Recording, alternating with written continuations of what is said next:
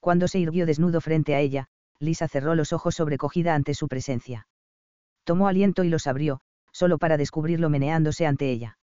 Es hermoso, pensó. No se había dado cuenta de que un hombre podía ser tan hermoso.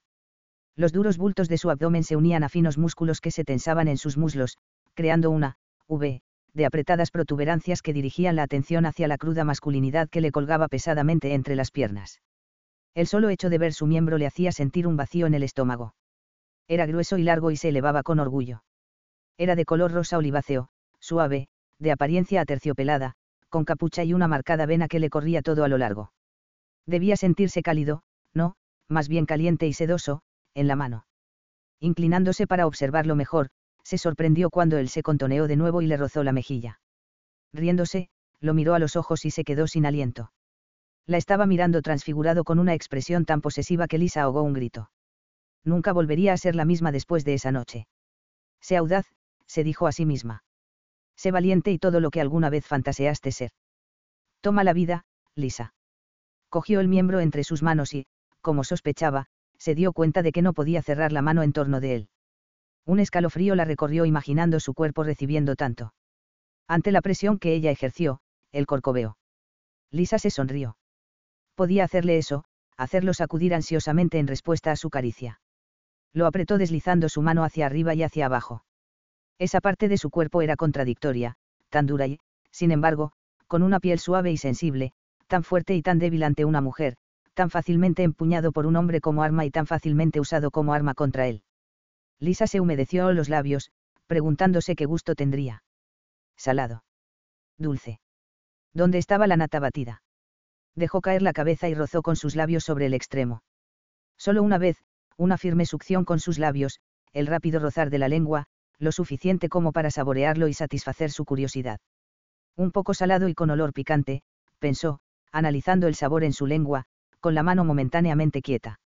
El olor picante que la había obnubilado era prevalente aquí, cerca del centro de su masculinidad. La alarmó, relajándola y a la vez estimulándola. Lo miró a los ojos preguntándose por qué se había quedado quieto y se quedó asombrada por la mirada salvaje que había en su semblante. La tomó entre sus brazos, la puso de espaldas en la cama y se puso encima de ella.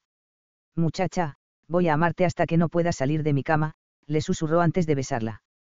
Ella respondió ansiosa, modelando su boca con la de él. Primero lentamente, dijo echándose un poco hacia atrás. Con atroz gentileza, rozó sus labios contra los de ella, una, dos, una docena de veces. Ella abrió los labios ante esa suave fricción, dándole a entender que deseaba más. Él rió suavemente e hizo correr la punta de su lengua en círculos juguetones sobre los labios de Lisa. Jugueteó hasta que ella comenzó a moverse frenéticamente tratando de atrapar esa lengua.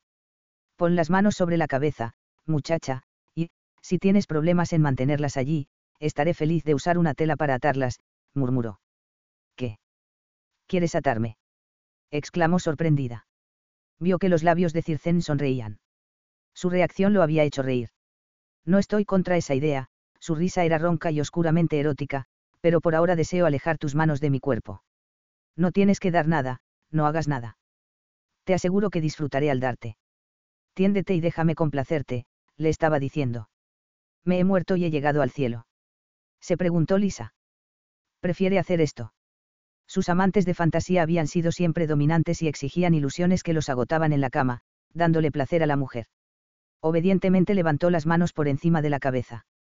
El movimiento le levantó los senos y él atrapó uno rudamente con la boca. Entonces ella comenzó a arder, con sus pezones abrasados.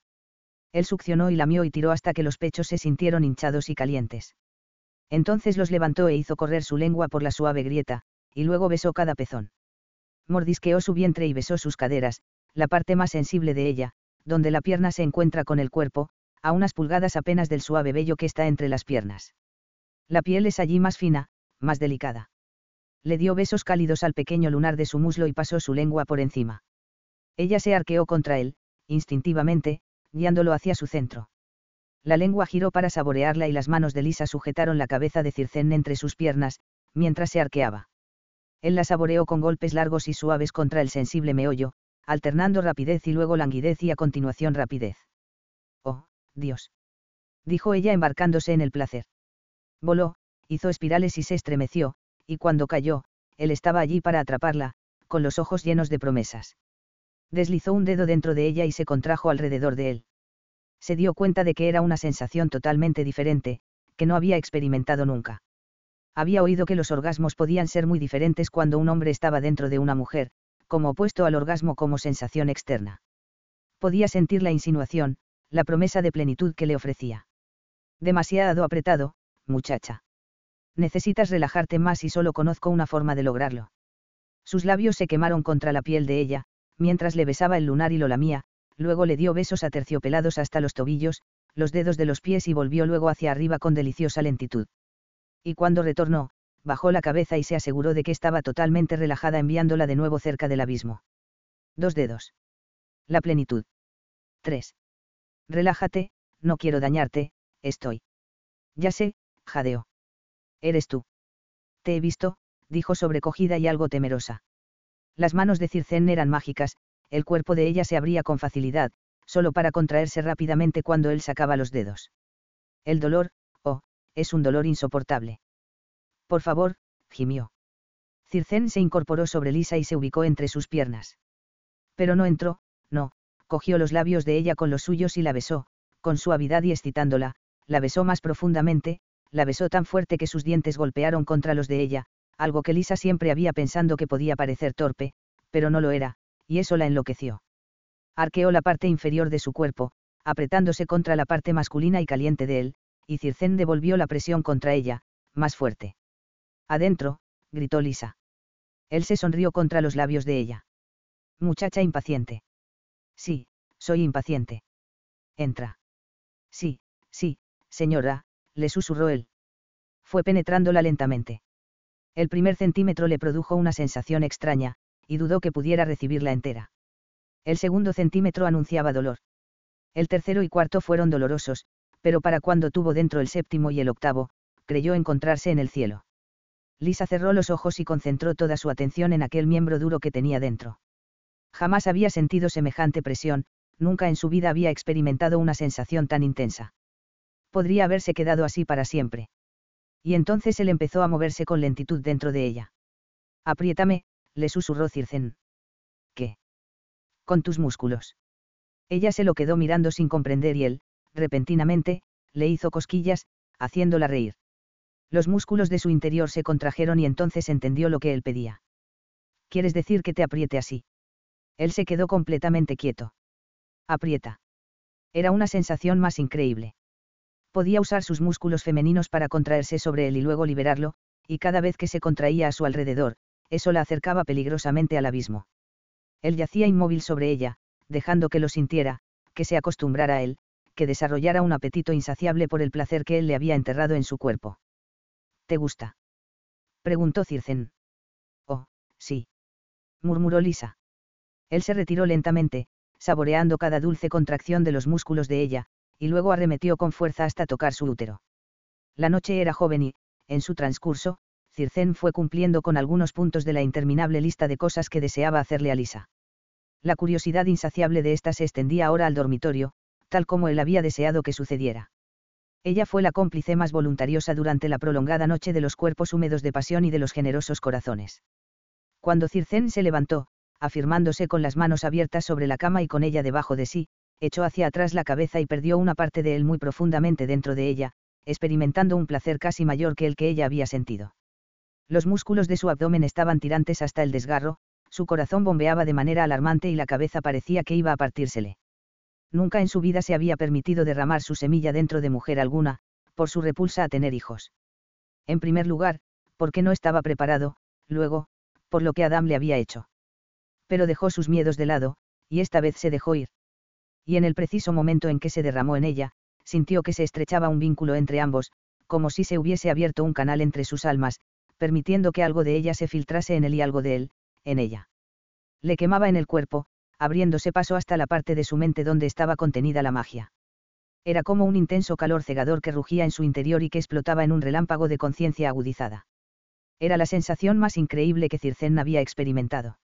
De golpe pudo sentir el placer de ella, incluso sentir que le estaba agradecida por ayudarla a olvidar su dolor y hacer de esa primera vez una experiencia tan increíble. Ham, pensó él, degustando ese nuevo vínculo. Ha superado las expectativas que tenía sobre hacer el amor. Su mirada fue hacia la de Lisa y vio que para ella había sido igual. Pero ella no lo sabía, porque esa había sido su primera y única vez de intimidad física, y no podía saber que la conciencia del otro no era el resultado normal al que se llegaba cuando se hacía el amor. Sus ojos eran enormes y estaban llenos de asombro. Él no entendía lo que había sucedido en la creación de su extraño vínculo, y se preguntaba qué efectos duraderos podría tener sobre Lisa. Se preguntaba si quizá no había cambiado la poción de la inmortalidad, de manera tal que, al sembrar su semilla en el cuerpo de una mujer, eso los uniera. Había muchas, muchísimas cosas que él no comprendía de sí mismo. Y luego, ya no se preguntó nada más, sino que la retuvo entre sus brazos y, por primera vez en siglos, sintió paz. Más tarde, Lisa yacía con la mejilla apoyada contra el pecho de Circén, que rodeaba su talle con su robusto brazo, asombrándose del dios que tanto le había quitado y que, sin embargo, le había dado a ese hombre increíble. No sabía que el haber hecho el amor podía hacerla más consciente de los sentimientos de Circén. Era como si alguien hubiera encendido una llave dentro de ella, un calor blanco la colmó y repentinamente fue capaz de sentir las emociones de Circen. Incluso ahora, él seguía preocupado por ella, preguntándose si la había satisfecho. Era una conciencia extraña, una presión que le indicaba que él estaba allí, rodeándola. Nunca se había sentido tan ligada a un ser humano, ni siquiera con su madre, que la había llevado dentro de su cuerpo. Se juró zambullirse de cabeza en el placer que podía encontrar en Circén, porque nunca se sabe cuánto pueden durar las cosas. Circén, al construir una extensión del castillo, podía ser aplastado por una piedra. O podía ser lastimado en muchas formas. Lo podían herir en una batalla. Se dio cuenta de que era junio y faltaban apenas unas semanas para que tuviera lugar la intensa batalla de Bannockburn. No podía ir. No lo dejaría ir a la guerra. De la forma en que transcurría su suerte, tendría apenas unas benditas semanas con él y luego lo matarían en la batalla y allí estaría ella, sola en el siglo XIV. Sus dedos le aferraron la mano. No me voy a morir, muchacha, le dijo él en un murmullo. Además de echar conjuros, también puedes leer la mente. No. Pero estaba sintiendo eso, evidentemente. Sé que temes esa posibilidad. Tienes miedo de ser abandonada. Cuando me has apretado la mano me he dado cuenta de a dónde se habían dirigido tus miedos. Piensas que puedo morir joven, como tu padre, dijo, actuando como si su nuevo vínculo no fuera nada fuera de lo normal.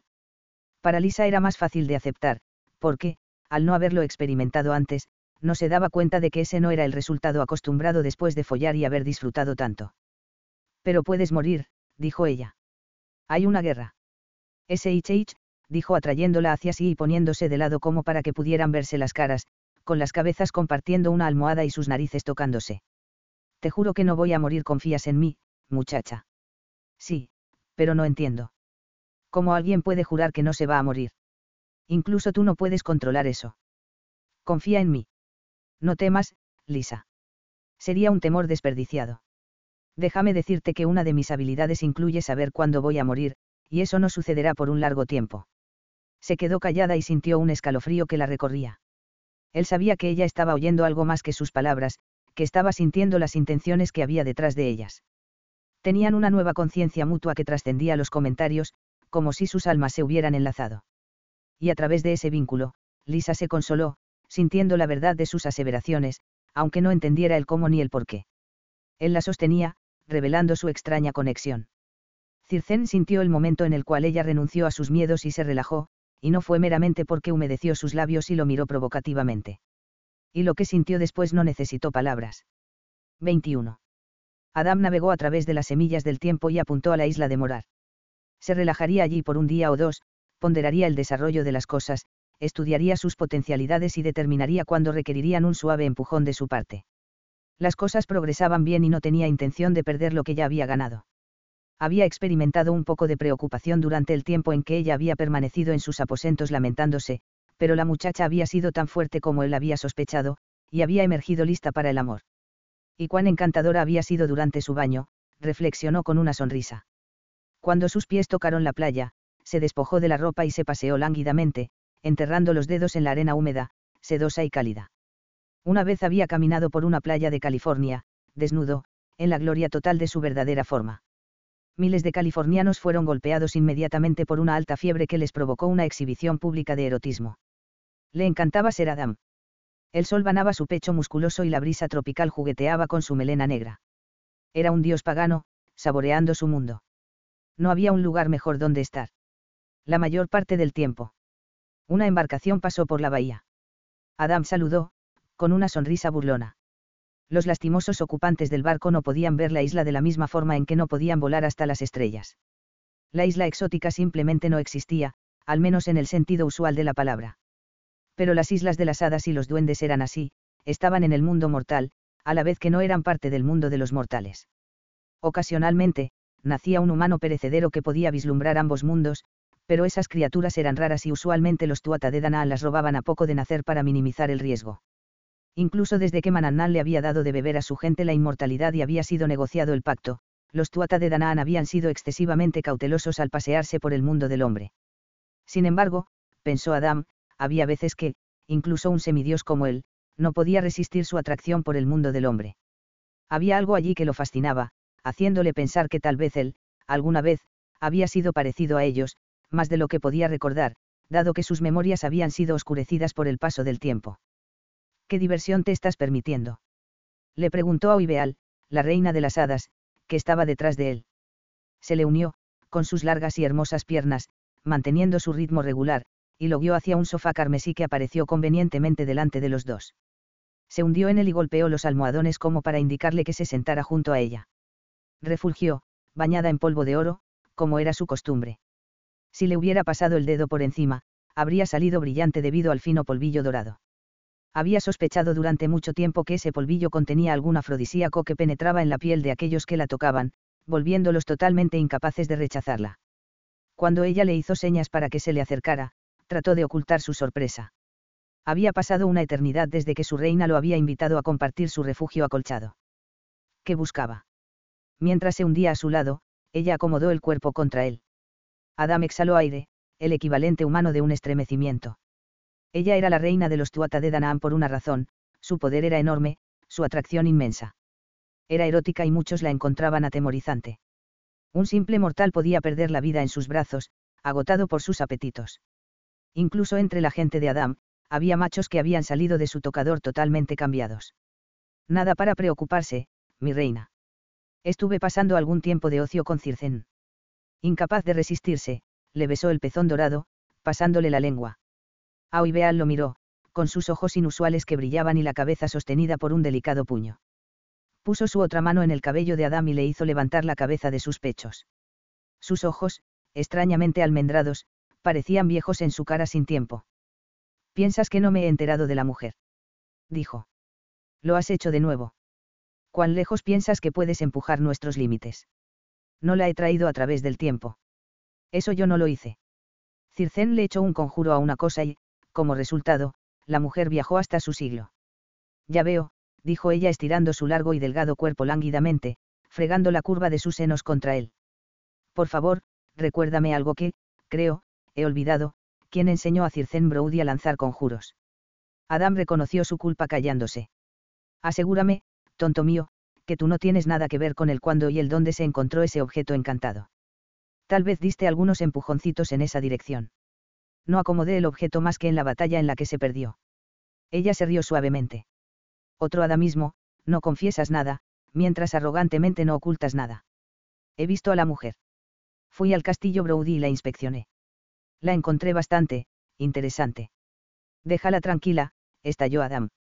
Entonces, tienes un interés en todo esto, aunque convenientemente culpas a ese señor escocés, dijo, sacudiendo la cabeza y mirándolo con frialdad. No debes interferir de nuevo.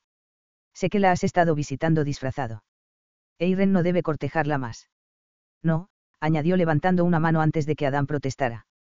Amadandub, de este modo te ordeno, no debes alejarte de mí ni de la isla de morar a menos que yo te lo autorice. Adam resopló. ¿Cómo te atreves? No me atrevo a nada. Soy tu reina, aunque a veces pareces olvidarlo. Pagas inteligente tributo a mi supremacía con tus labios, pero me desafías una y otra vez. Has ido demasiado lejos. Has roto uno de los pactos más serios con Circen Brody y ahora te atreves a componerlo. No lo voy a tolerar. Estás celosa, dijo Adam con crueldad. Te resientes de mi relación con. Es antinatural. Gruñó a. No debes tener esa relación. No es nuestra forma de hacer las cosas. Fue hecho hace mucho tiempo y no puede deshacerse. No pienses que puedes constreñirme. Yo encontraré alguna solución. Aoibeal arqueó una ceja dorada. No lo creo, Amadan, porque estarás a mi lado hasta que yo te libere. Mi orden fue clara. Sopésala. No hay puntos débiles que puedas explotar. Adam ordenaba mentalmente esas palabras. Su orden había sido simple, directa y sin fallas. Sus ojos se agrandaron al comprender cuán completamente lo había atrapado con tan pocas palabras. La mayoría de los que habían intentado darle órdenes componían largas frases escritas, como el aburrido Sideach Douglas en Dalkey Pondesea, que había escrito un libro sobre eso. Pero a veces, menos era verdaderamente más, y ella había elegido bien sus palabras. No podía apartarse ni de ella ni de la isla a menos que ella lo dispusiera. Pero ellos van a mancillar mi creación. No me importa. A partir de este momento, nada puedes hacer con sus vidas. Amadandú, te quito el don de pasar el tiempo por la criba. Alto. Obedéceme y cesa con tus penosas protestas. Perra. Por eso, te quito la capacidad de entrelazar mundos. Adam guardó silencio, con el rostro lívido. Si así lo deseaba, la reina podría arrebatarle todo. ¿Ya has terminado? Le preguntó ella con suavidad. Adam asintió, no atreviéndose a hablar. Entonces ella continuó, bien. Cuando haya pasado, te liberaré. Será cuando hayan acabado de decidir. Ahora ven, adorable estúpido. Muéstrame que todavía sabes cómo complacer a la reina y pon lo mejor de ti, porque me has ofendido de la manera más atroz y será necesario que hagas, um. Robert Bruce estaba que echaba chispas. El cansado mensajero que tenía delante de él, sucio por el viaje, se movía miserablemente de un lado a otro, esperando el golpe fatal. Miraba la espada de Bruce, sabiendo que en el instante en que el rey la desenvainara probablemente perdería su valor y dignidad e imploraría o, peor aún, correría como un conejo. ¿En qué estaba pensando mi hermano? No sé, replicó el desanimado mensajero. Estaban perdidamente borrachos de Uskebau. ¿Qué? Estuvo bebiendo nuevamente con los ingleses preguntó Robert, curvando los labios con desprecio. El mensajero asintió, temeroso de hablar. ¿Cómo se atreve a determinar el momento y el lugar de mis batallas? Tronó Robert. No podía creer lo que el mensajero le había comunicado. Su hermano Edward, quien estaba a cargo del sitio contra el castillo Sterling, en poder de los ingleses, le había hecho una apuesta al inglés que allí se había instalado. Una apuesta un desafío inducido por el alcohol y el premio era un botín mucho más valioso que el mismo castillo. El premio consistía en admitir la derrota, una completa retirada de la batalla por la corona. Robert casi podía sentir que su reino se le escurría por entre las manos. Sus hombres todavía no estaban listos para esa batalla. Necesitaba más tiempo. Quizás subestimas a tus hombres, dijo Naei al MC y George. Sé que a menudo parece que el momento presente no es el adecuado, pero tal vez lo sea. Robert le lanzó una mirada furiosa. ¿Cuáles fueron las palabras exactas que se dijeron? Le preguntó al lívido mensajero. El mensajero hizo una mueca de espanto y echó una mirada alrededor del oscuro interior de la carpa de Bruce, buscando ayuda. Nadie acudió en su auxilio. Dos barserques de ojos celestes observaron cómo se movía entre las sombras. Y eso ya era bastante para hacer que un hombre se orinara de miedo. Sollozó, resignado a enfurecer aún más al rey. Sir Philip de Mowbray, el actual comandante de las fuerzas inglesas en Sterling, le apostó esto a vuestro hermano, si un ejército inglés de relevo no se acerca a una legua del castillo Sterling para el solsticio de verano, él os rendirá el castillo a vos y a vuestro hermano, y abandonará Escocia para no volver jamás. Pero si la fuerza del relevo alcanza Sterling, abandonaréis vuestra lucha por la independencia de Escocia. Y el imbécil de mi hermano Edward aceptó eso. Rugió Robert. Sí.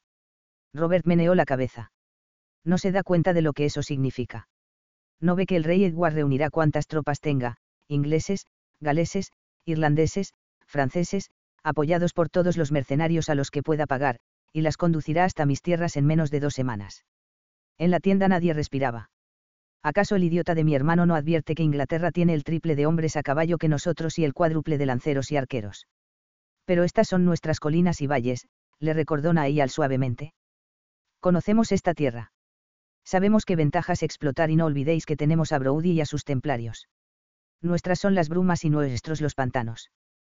Podemos hacerlo, milord. Hemos estado peleando durante años por nuestra libertad y aún no hemos logrado ninguna victoria decisiva. Ya es tiempo. No subestiméis a los hombres que os siguen. Tenemos dos semanas para reunir nuestras fuerzas. Criden nosotros de la misma manera en que nosotros hemos creído en vos. Robert respiró profundamente y pensó en las palabras de Naial. ¿Acaso había sido demasiado cauto? ¿Acaso había deseado pelear solamente en batallas pequeñas porque si perdía, el fracaso no habría sido terrible? ¿Acaso imprudentemente les había impedido a sus hombres participar en una guerra más importante porque temía la posibilidad de una derrota? Circén se había mostrado impaciente por guerrear. Sí, también sus barserques lo estaban, y su propio hermano había apostado su futuro. Tal vez todos estaban inquietos porque había llegado el momento. Convocada a Brody. Esta es la ocasión que estabais esperando, dijo Naial con firmeza. Sí, milord, dijo Lulach, el hermano de Naial. Si le impedimos al ejército de Edward llegar a Sterling, habremos inclinado la balanza. Seremos imparables, y si alguna vez tenía que llegar el momento, es ahora. El rey Plantagenet se vuelve débil en su propio país, muchos de sus propios nobles no lo seguirán a nuestra tierra. Digo que sostengamos esa apuesta con audacia, como un don del destino. Finalmente, Roberta sintió. Y le dijo al mensajero. Ve al castillo Brody a toda prisa. Dile a Circén que traiga a sus hombres para unírsenos en la iglesia de San Ninian, en la ruta romana. Dile que el tiempo es fundamental y que traiga consigo todas las armas que tenga. El mensajero lanzó un suspiro de alivio y salió de la tienda en dirección a Inbarnés. Lisa y Circén se exploraban mutuamente con desinhibida alegría, completamente retirados a un mundo propio. Circén se reía más de lo que había hecho en siglos. Lisa hablaba más, expresando pensamientos y sentimientos que ni siquiera sospechaba que estuvieran en su interior. De ese modo se redescubrieron a sí mismos, abriendo compartimientos cerrados que necesitaban ver la luz del día. Ambos deambulaban por los alrededores del castillo, haciendo picnic al fresco aire libre de la primavera, escapándose a la choza para tener un momento de privacidad. Fue allí donde Lisa le contó a Circén que había visto a Duncan haciéndolo con Alesone. ¿Miraste? Preguntó, frunciendo el ceño posesivo. Lo viste enteramente desnudo. Sí, dijo Lisa, ruborizándose. No quiero tener que preocuparme por eso. No verás a ningún otro hombre sin ropa por el resto de tu vida. Lisa se rió. Circén resultaba tan completamente medieval pero él no parecía tan guapo como tú. No me importa. Hace que me enfade con Duncan por el simple hecho de que sea un hombre. Luego borró el recuerdo del joven y viril Douglas en la choza, contra la pared. Dos veces. Pasaron largas noches en la cama de él, en el lecho de ella, en las escaleras, una noche en que el gran salón estaba vacío. Ella le contaba su vida y, lentamente, titubeando, él empezó a contarle la suya. Pero entonces Lisa sintió que había algo que él no decía por esa curiosa conexión que había entre ambos, podía sentir algo oscuro en el que iba y venía sin explicación. A veces, cuando Circén no observaba jugar a los niños en el patio del castillo, se volvía silencioso y ella podía sentir esa mezcla peculiar de angustia e ira que, sencillamente, no podía comprender. Los sirvientes del castillo estaban encantados con la recuperada risa del amo, y Duncan y Galan lo pasaban de maravilla cuando cenaban juntos. Ya habían finalizado las cenas privadas para seducirla, Circén se guardaba eso para cuando estaban en la privacidad de sus aposentos. Las comidas ya no se servían en el comedor formal, sino en el gran salón, con varios caballeros y el ocasional templario. Paulatina e inexorablemente, Lisa se estaba convirtiendo en una mujer del siglo XIV. Aprendió a que le gustaran la caída de los vestidos y los tartanes, e inclusive a sentarse con algunas de las mujeres, a verlas teñir las fibras para darle forma a los colores de Brody. Le gustaba el hecho de que la gente, por la noche, se sentara alrededor del hogar y hablara, en lugar de que se retirase a sus mundos electrónicos individuales de la televisión, los teléfonos y los juegos de ordenador. Sus historias orales eran ricas y estaban ansiosos por compartirlas. Duncan y Galan conocían siglos de la historia de su clan y narraban magníficos relatos sobre los muchos héroes de los Douglas. Lisa oía y repasaba su propia genealogía, buscando algún stone del cual hablar, pero a quién podía importarle que uno de sus tíos fuera abogado. ¿Acaso podía cortar madera y acarrear agua? Los días y las noches transcurrían felices y Lisa se dio cuenta entonces de que ahora entendía por qué su madre había perdido la voluntad de vivir cuando Jack murió. Si su madre había sentido por su marido la décima parte de lo que Lisa sentía por Circén, su pérdida debió de ser devastadora. Y su madre había perdido muchas cosas en un día, su marido, la capacidad de caminar y su modo de vida. Lisa comenzó a concebir un nuevo respeto por la fortaleza de su madre. Solo ahora podía entender la dimensión de la pérdida que ella había sufrido y el dolor que debió de causarle continuar su vida sin Jack. Tenía siempre a su lado, como una capa protectora, la fortaleza de Circén y su amor. No se podía imaginar cómo vivir sin él. El vínculo que tenían la mantenía constantemente consciente de la existencia de Circén, sin importar dónde éste estuviera.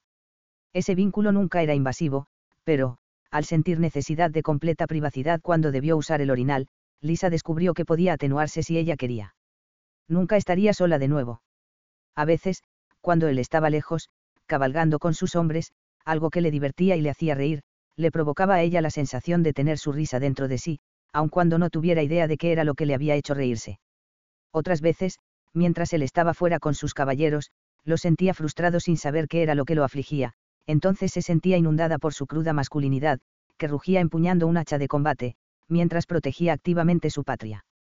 A través del vínculo que tenían ella podía experimentar emociones y atracciones masculinas que nunca antes había entendido.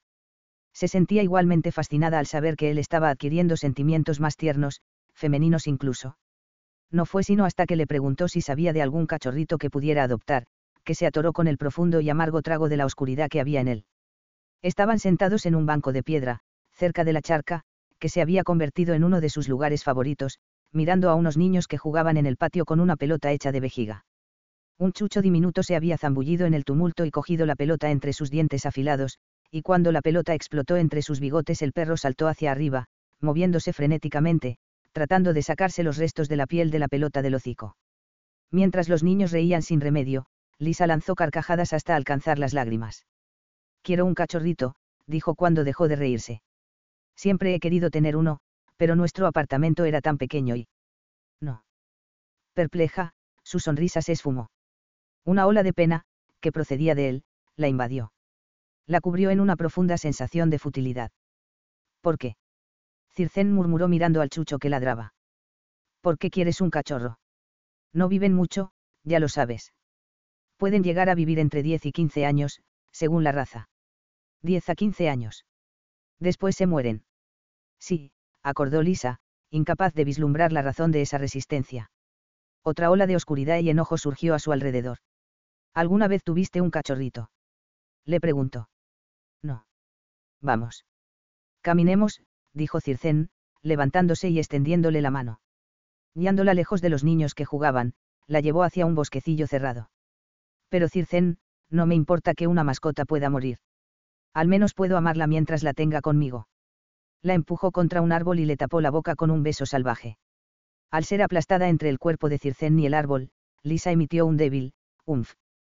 Se sintió ahogada por las emociones del hombre, dolor, desesperanza e ira, teñidas por una salvaje necesidad de poseerla completamente, de etiquetarla con su cuerpo. Y algo más. Algo que bailaba tentadoramente, fuera de su alcance. Mía, susurró él contra sus labios. Decir eso es algo totalmente bárbaro, dijo Lisa, tratando de respirar, medieval, arrogante y propio de un señor de la guerra. Pero es verdad. Eres mía, dijo, arrastrando su lengua a lo largo del labio inferior de Lisa, saboreando, succionando. Medieval. Sus dedos se hundieron en la suave carne de las caderas de Lisa. La presionó contra el árbol. Su oscuridad cargaba el aire entre ellos y la infiltraba con su tensión le levantó la falda y deslizó una mano sobre su muslo, enterrando abruptamente un dedo en ella. Estás húmeda, muchacha, dijo toscamente, empapada por mí, sin embargo, apenas te he besado. Me gusta que estés así, lista para mí. Le dio vuelta contra el árbol. Se abrió el tartán y apartó los pliegues del vestido de Lisa, atrapando la tela entre ella y el árbol. Tomó sus curvas expuestas, abriéndola para él. Su respiración era fuerte y ella ahogó un grito cuando lo sintió pesado e hinchado entre sus nalgas. Repentinamente la penetró. Era demasiado grande. Lisa trató de expulsarlo con sus caderas pero él insistió. Ella se aferró al árbol, confundida por la intensidad de las emociones de Circén y doblemente confundida porque se encontró atrapada en el torbellino de su furia. La imbuía de una rabia no identificable, que no tenía un objeto que ella pudiera discernir, y se traducía en una intensa necesidad de poseerla, dominarla, de tomar lo que, en otras circunstancias, ella habría ofrecido gustosa. La única liberación para esa ira era tomarla. Su rabia la consumía y ella lo empujó y se giró. Le clavó la base de las palmas de las manos contra el pecho. No te entiendo, estalló con los ojos brillantes.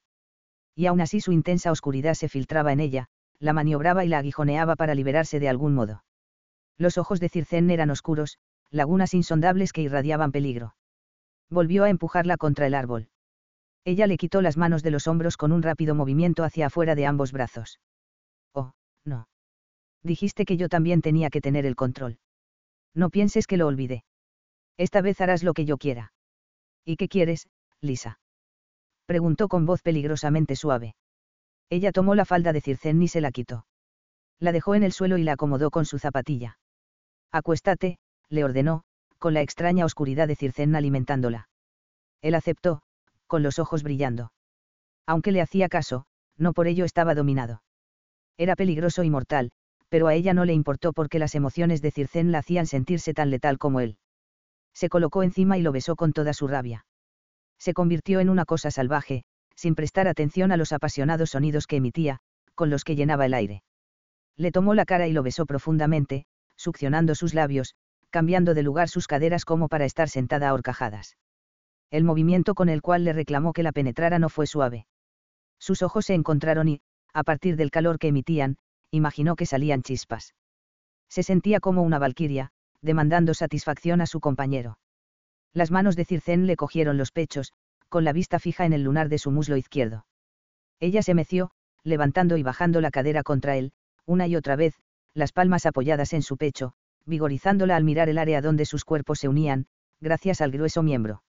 Circén se irguió, succionándole los pezones, mientras sus senos se movían sobre él, y las caderas golpeaban. Cuando explotó dentro de ella, una salvaje satisfacción la inundó y casi se desvaneció por la intensidad de sus emociones. Era incontenible y la llevó rápidamente hacia el abismo. Arqueó el cuello y gritó. Después se quedó sobre el pecho de Circén, preguntándose qué era lo que había pasado. Lo había hecho suyo gracias al deseo de Circén, no él la había hecho suya debido al deseo de ella. Su extraño vínculo resultaba confuso y paralizante. Cuando su pasión estaba en lo alto y sus cuerpos sudaban uno contra el otro, no podía darse cuenta de dónde comenzaban uno y otro debido a que sentía el todo. Aumentó su placer un centenar de veces. ¿Qué pasó? Susurró Lisa. Creo que demostramos la verdadera dimensión de nuestra necesidad mutua, muchacha, dijo suavemente, acariciándole el pelo. A veces, la necesidad puede ser algo violenta. Pero ¿qué era toda esa oscuridad que venía de ti? ¿Cómo se sentía, muchacha? Preguntó él cuidadosamente como si estuvieras furioso con algo o alguien y como si pensaras que no estaré aquí mañana. Suspiró contra su pelo. La apretó con sus brazos y Lisa pudo notar que su garganta tragaba saliva. El tiempo es muy corto, amor. Eso ha sido lo que sentiste. Que sin importar cuánto tiempo pueda tenerte, nunca será suficiente. Tenemos toda una vida, Circén, le aseguró ella, besándolo. Tienes toda mi vida. Lo sé, dijo con tristeza. Lo sé toda. Hay algo que no me estás diciendo, Circen. Aún no es suficiente, replicó, empiezo a temer que solo estaré satisfecho si fuera para siempre. Entonces, soy tuya para siempre. Ten cuidado con lo que prometes, muchacha, dijo con sus ojos que se iban oscureciendo. Puedo tomarte la palabra. Lisa presionó su mejilla contra el pecho de él, cansada por el estallido de emociones y confundida por sus extrañas palabras. Sentía que había alguna oscura amenaza allí que no estaba segura de querer entender. Cuéntame todo sobre tu vida, muchacha, le ordenó después, mientras estaban en la cama. Se dio vuelta. La penetró y se balanceó. Todo. Dijo, con respiración rápida y suave. Dios, sabe cómo tocarme. Nunca había entendido cómo se sentía ser tocada hasta que este Highlander había puesto sus manos sobre ella. Todo. ¿Alguna vez experimentaste el placer femenino antes de que te hiciera mía? ¿Quieres decir si tuve un orgasmo? Así lo llamamos en mi época. Un clímax u orgasmo. Vale. Lo has tenido. Usas ese sonrojo. Sí, dijo suavemente. Los dedos de Circén se tensaron sobre las caderas de Lisa y enterró su cara contra sus muslos, lamiéndoselo suavemente. ¿Cuándo? gruñó. La vibración era exquisita. Esto es algo bastante personal, protestó débilmente, arqueándose contra él. Sí. Esto es algo bastante personal, se burló. ¿Y tú piensas retener tus palabras mientras te hago esto? Sentía curiosidad. Me toqué, una o dos veces. Y. Y encontré una sensación inusual. Entonces compré un libro donde explicaban todo. ¿Y? ¿Y qué? Dijo, sintiéndose avergonzada. Se sentía como esto. Dijo deslizando un dedo dentro de ella. Nada se siente como tú lo haces, susurró, arqueándose contra su mano. Te tocabas así. Dijo retirándose, como para que ella pudiera verlo. Con una mano acariciaba su monte, con la palma ejerciendo una suave presión y con la otra se ocupaba de él. Ella se quedó sin resuello, cautivada al ver su mano sosteniendo ese pesado miembro. Se sintió celosa de esa mano que estaba donde la de ella quería estar. Lo alcanzó y le apartó su mano y él se rió. Mío, dijo ella toscamente. Ah, sí. Seguidamente comenzó de nuevo. Cuéntame todo sobre tu vida.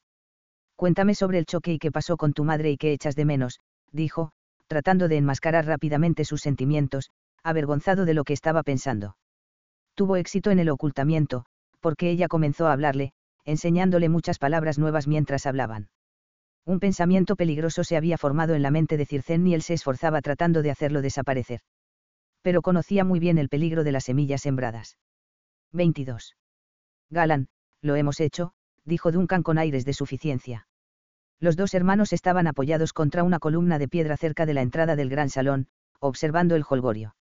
Circén le estaba enseñando a Lisa una de sus danzas de las Highlands menos complicadas.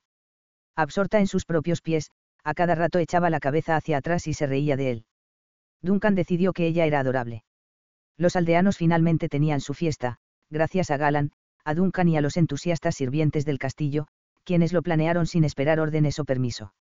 Mientras Circén y Lisa deambulaban por ahí, ajenos y enamorados, los residentes del castillo Brody habían finalizado su plan, limitándose a informar a la pareja el día que tendría lugar la celebración. El floreciente romance del señor con su dama le había infundido al feudo un aire de genuino buen humor. Duncan estuvo de acuerdo en que los sirvientes habían hecho un trabajo asombroso, habían puesto un devoto cuidado para transformar el castillo Brody para las festividades. Brillantemente iluminado por cientos de antorchas de junco, el salón estaba cálido y la atmósfera, propicia para el romance. Las paredes estaban engalanadas con estandartes serpentinos, hechos con el tartán de Brody, carmesí y negro. Treinta largas mesas formaban un rectángulo alrededor del salón, cada una de las cuales estaba cargada de manjares. Los músicos se ubicaron detrás de la mesa del señor, a la cabeza del salón, mientras que en el centro del rectángulo, sobre el pavimento despejado para el baile, parejas, niños e incluso algún ocasional perro lobo satisfacían el fiero apego de los escoceses por la celebración. En esa tierra desgarrada por la guerra, cualquier causa era razón de festejo como si no fuera a haber un mañana, porque quizá no lo hubiera. Los músicos estaban tocando una canción enérgica y gallarda, y los bailarines se enfrentaban con gusto a ese desafío. A medida que los pies entraban en calor, el ritmo se aceleraba y pronto estallaron oleadas de risas, mientras trataban de mantener el compás con frenético ardor. Míralos, dijo Galan suavemente. Duncan no tuvo que preguntarle a quiénes se refería, los ojos de Galan estaban fijos en Lisa y Circén como también lo estaban los de los demás. El señor y su dama estaban claramente en su propio universo, absortos el uno en el otro. Duncan había oído una nota extraña en la voz de Galan y ahora lo miraba con atención, viendo a su hermano mayor bajo una nueva luz. Están tan enamorados. Galan parecía cansado y la nostalgia inundaba su voz. Duncan frunció el ceño, perplejo ante una sensación nueva e incómoda, como si fuera el hermano mayor y debiera cuidar de Galan.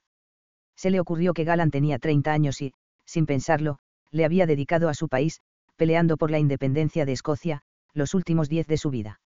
Eso no le dejaba mucho tiempo a un guerrero disciplinado para saborear la comodidad de una familia y la vida de hogar. ¿Cómo fue que no se dio cuenta de que Galan, en medio de todos los guerreros, la pelea y el putañeo, se sentía solo? No había una muchacha en Edimburgo a la que visitaste la última vez que estuvimos allí. Le preguntó Duncan. Galan frunció el ceño. No trates de encontrarme mujer, hermanito. Yo estoy bien así como estoy. Duncan levantó una ceja con cuánta frecuencia Galan le había asegurado que estaba bien y Duncan había seguido con sus modos alegres, dejándolo solo. Apabullado por su nuevo descubrimiento, con inquietud, dejó pasar el tema para que fuera retomado en el futuro. Su hermano necesitaba una mujer, pero no en la misma forma que él. Galan necesitaba una esposa. ¿Piensas que tendrán hijos? Duncan cambió de tema, notando que Galan se relajaba visiblemente. Va. Si no concibieron uno ya. Hoy que tomaron uno de tus sitios favoritos para follar. Michoza. exclamó Duncan indignado. Un hombre no puede tener privacidad. Ninguno de los dos hermanos habló por un rato, cada uno absorto en sus propios pensamientos. Los músicos comenzaron una lenta y evocadora balada y los bailarines cambiaron su ritmo y pasaron a abrazarse. Repentinamente Galan dijo. Uy. Por Dagda. Mira, joven Duncan. ¿Quién será esa asombrosa muchacha? dijo apuntando con el dedo a un extremo del salón.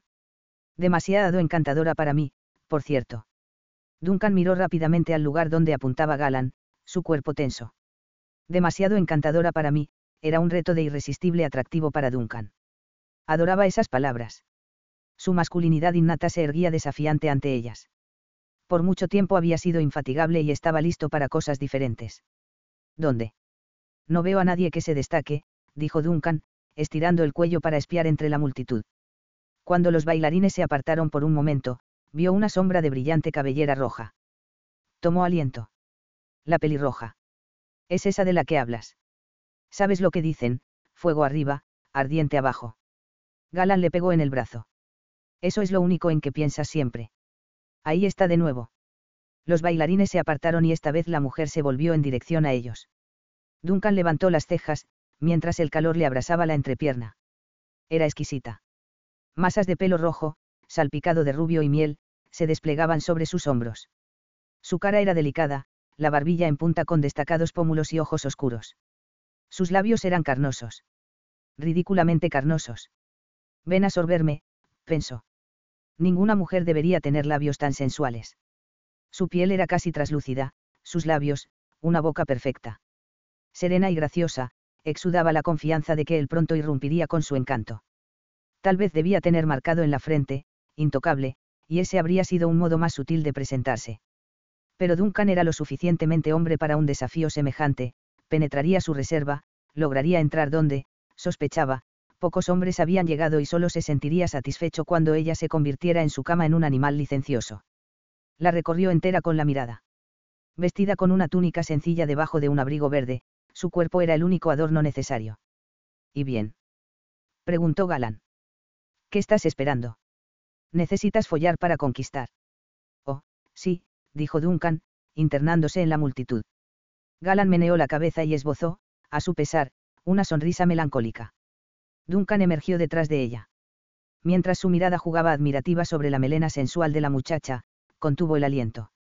Suave, sedosa y de una docena de tonos flamígeros, deseaba envolverse los puños con ella. Guardaba una pasión especial por las pelirrojas. Anhelaba hacerle llevar la cabeza hacia atrás y asaltarle el cuello con los labios. Deseaba ver cómo su pelo se esparcía sobre la almohada. La requeriría en la cama. Su fino cuerpo precisaría colchones suaves para poder vérselas con la intensidad de Duncan. Bailamos. Le murmuró al oído. Ella giró tan rápido sobre sus talones que lo sobresaltó y tuvo que retroceder un paso. Sus labios eran de cerca todavía más seductores, y cuando se los humedeció con la lengua Duncan casi lanzó un gemido. Ella entrecerró los ojos y sus labios se abrieron en una risa cómplice. Oh. Eres tú. Perdón. Dijo desconcertado. ¿Acaso nos conocemos, muchacha? Estaba muy seguro de que no, jamás podría haberse olvidado de esa mujer. La excitante manera en que ahora fruncía los labios se le habría quedado marcada en la memoria.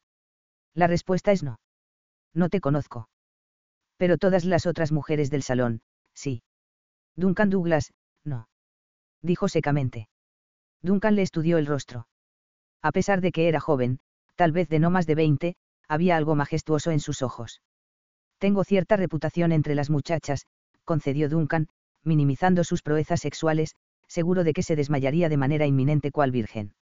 La mirada que ella le echó estaba lejos de ser admirativa. El golpe fue doble cuando advirtió que la mirada era total y absolutamente desdeñosa. No es algo de lo que me preocupe demasiado en un hombre, dijo la mujer con frialdad. Gracias por tu ofrecimiento, pero preferiría bailar con las antorchas de paja de la semana pasada. Estarían menos usadas. ¿Quién quiere lo que todo el mundo ya ha tenido? Las palabras fueron dichas con una voz fría y modulada, teñida con un extraño acento que Duncan no supo situar. Habiendo terminado con él, le dio la espalda y prosiguió hablando con su acompañante. Duncan quedó paralizado por el impacto. ¿Quién quiere lo que todo el mundo ya ha tenido? Ella había pronunciado esas palabras como si él estuviese completamente agotado. ¿Qué?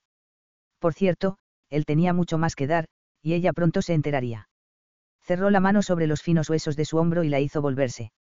Eso significa que tengo más experiencia para complacerte. Y he de hacerlo, le prometió. Esperó que ella se ablandara.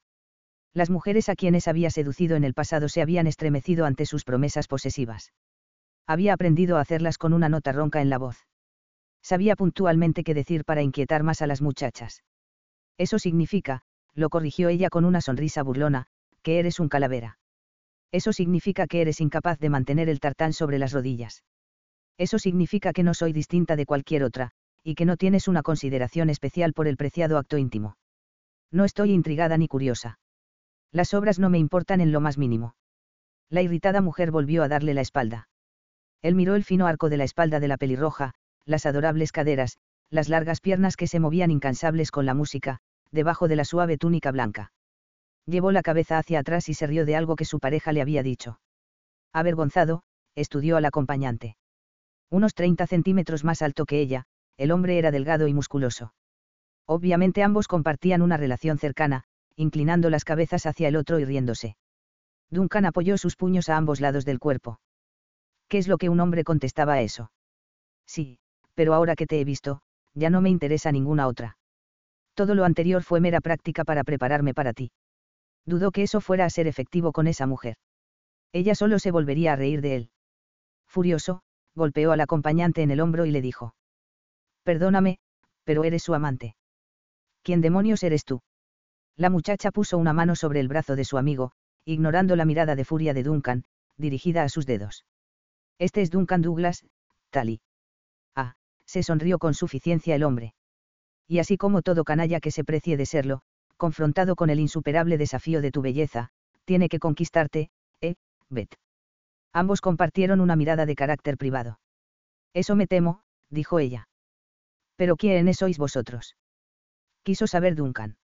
Nunca se habían reído tanto de él, nunca se había sentido tan, tan, insignificante. Tan carente de importancia. Somos amigos de Ranou de Bisies, uno de vuestros templarios, respondió la mujer.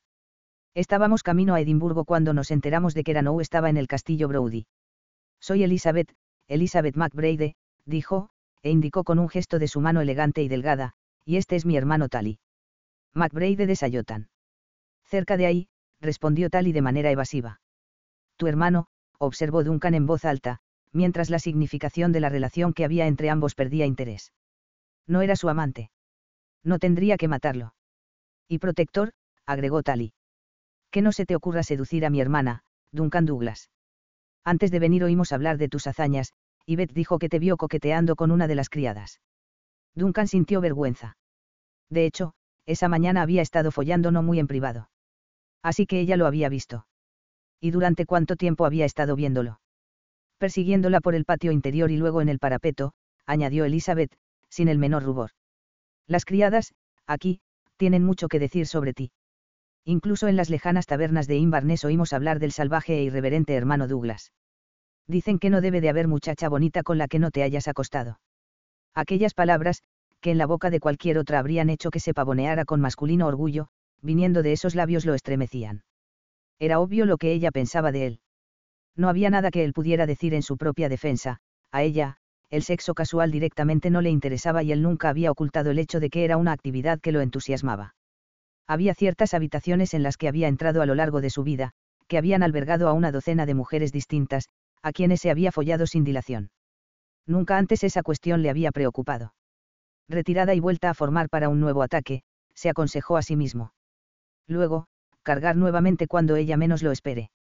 Por Dios, era una batalla, y si no podía abrir una brecha en la primera línea ya encontraría la manera de burlar a los guardias que la rodeaban y penetrar por su flanco.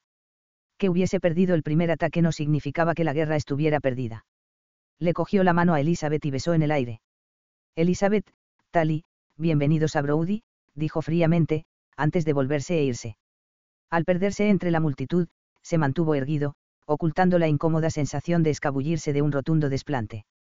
Mientras se mezclaba con los danzantes, Duncan murmuró para sí, ¿cómo es que se atreve a criticarme por ser un buen amante, un hombre apasionado? Era considerado con las muchachas, era paciente, siempre les garantizaba el placer. ¿Cómo se había atrevido a menospreciarlo por su frecuencia? Sobras. Sí, claro.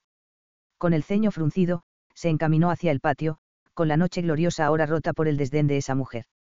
Armando observaba al señor y a su dama con creciente frustración. Impaciente, la había estado siguiendo durante varios días y ni una vez había sido capaz de atraparla sola.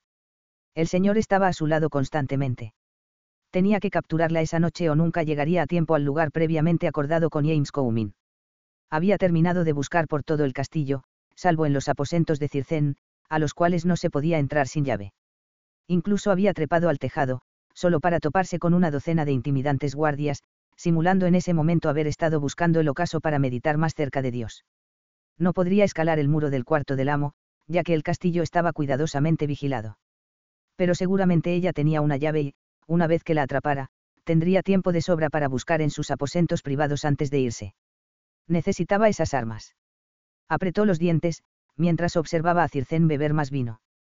El hombre había consumido tal cantidad que ningún otro habría podido seguirlo.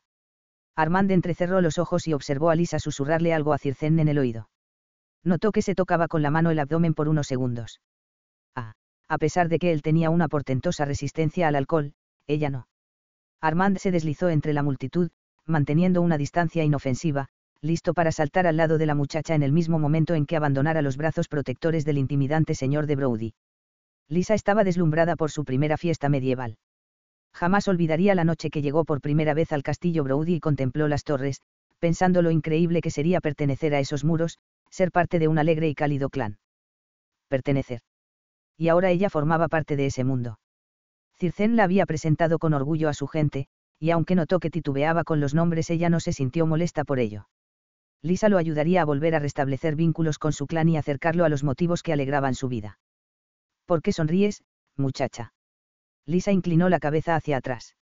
Circén irradiaba felicidad y eso incrementó la suya propia.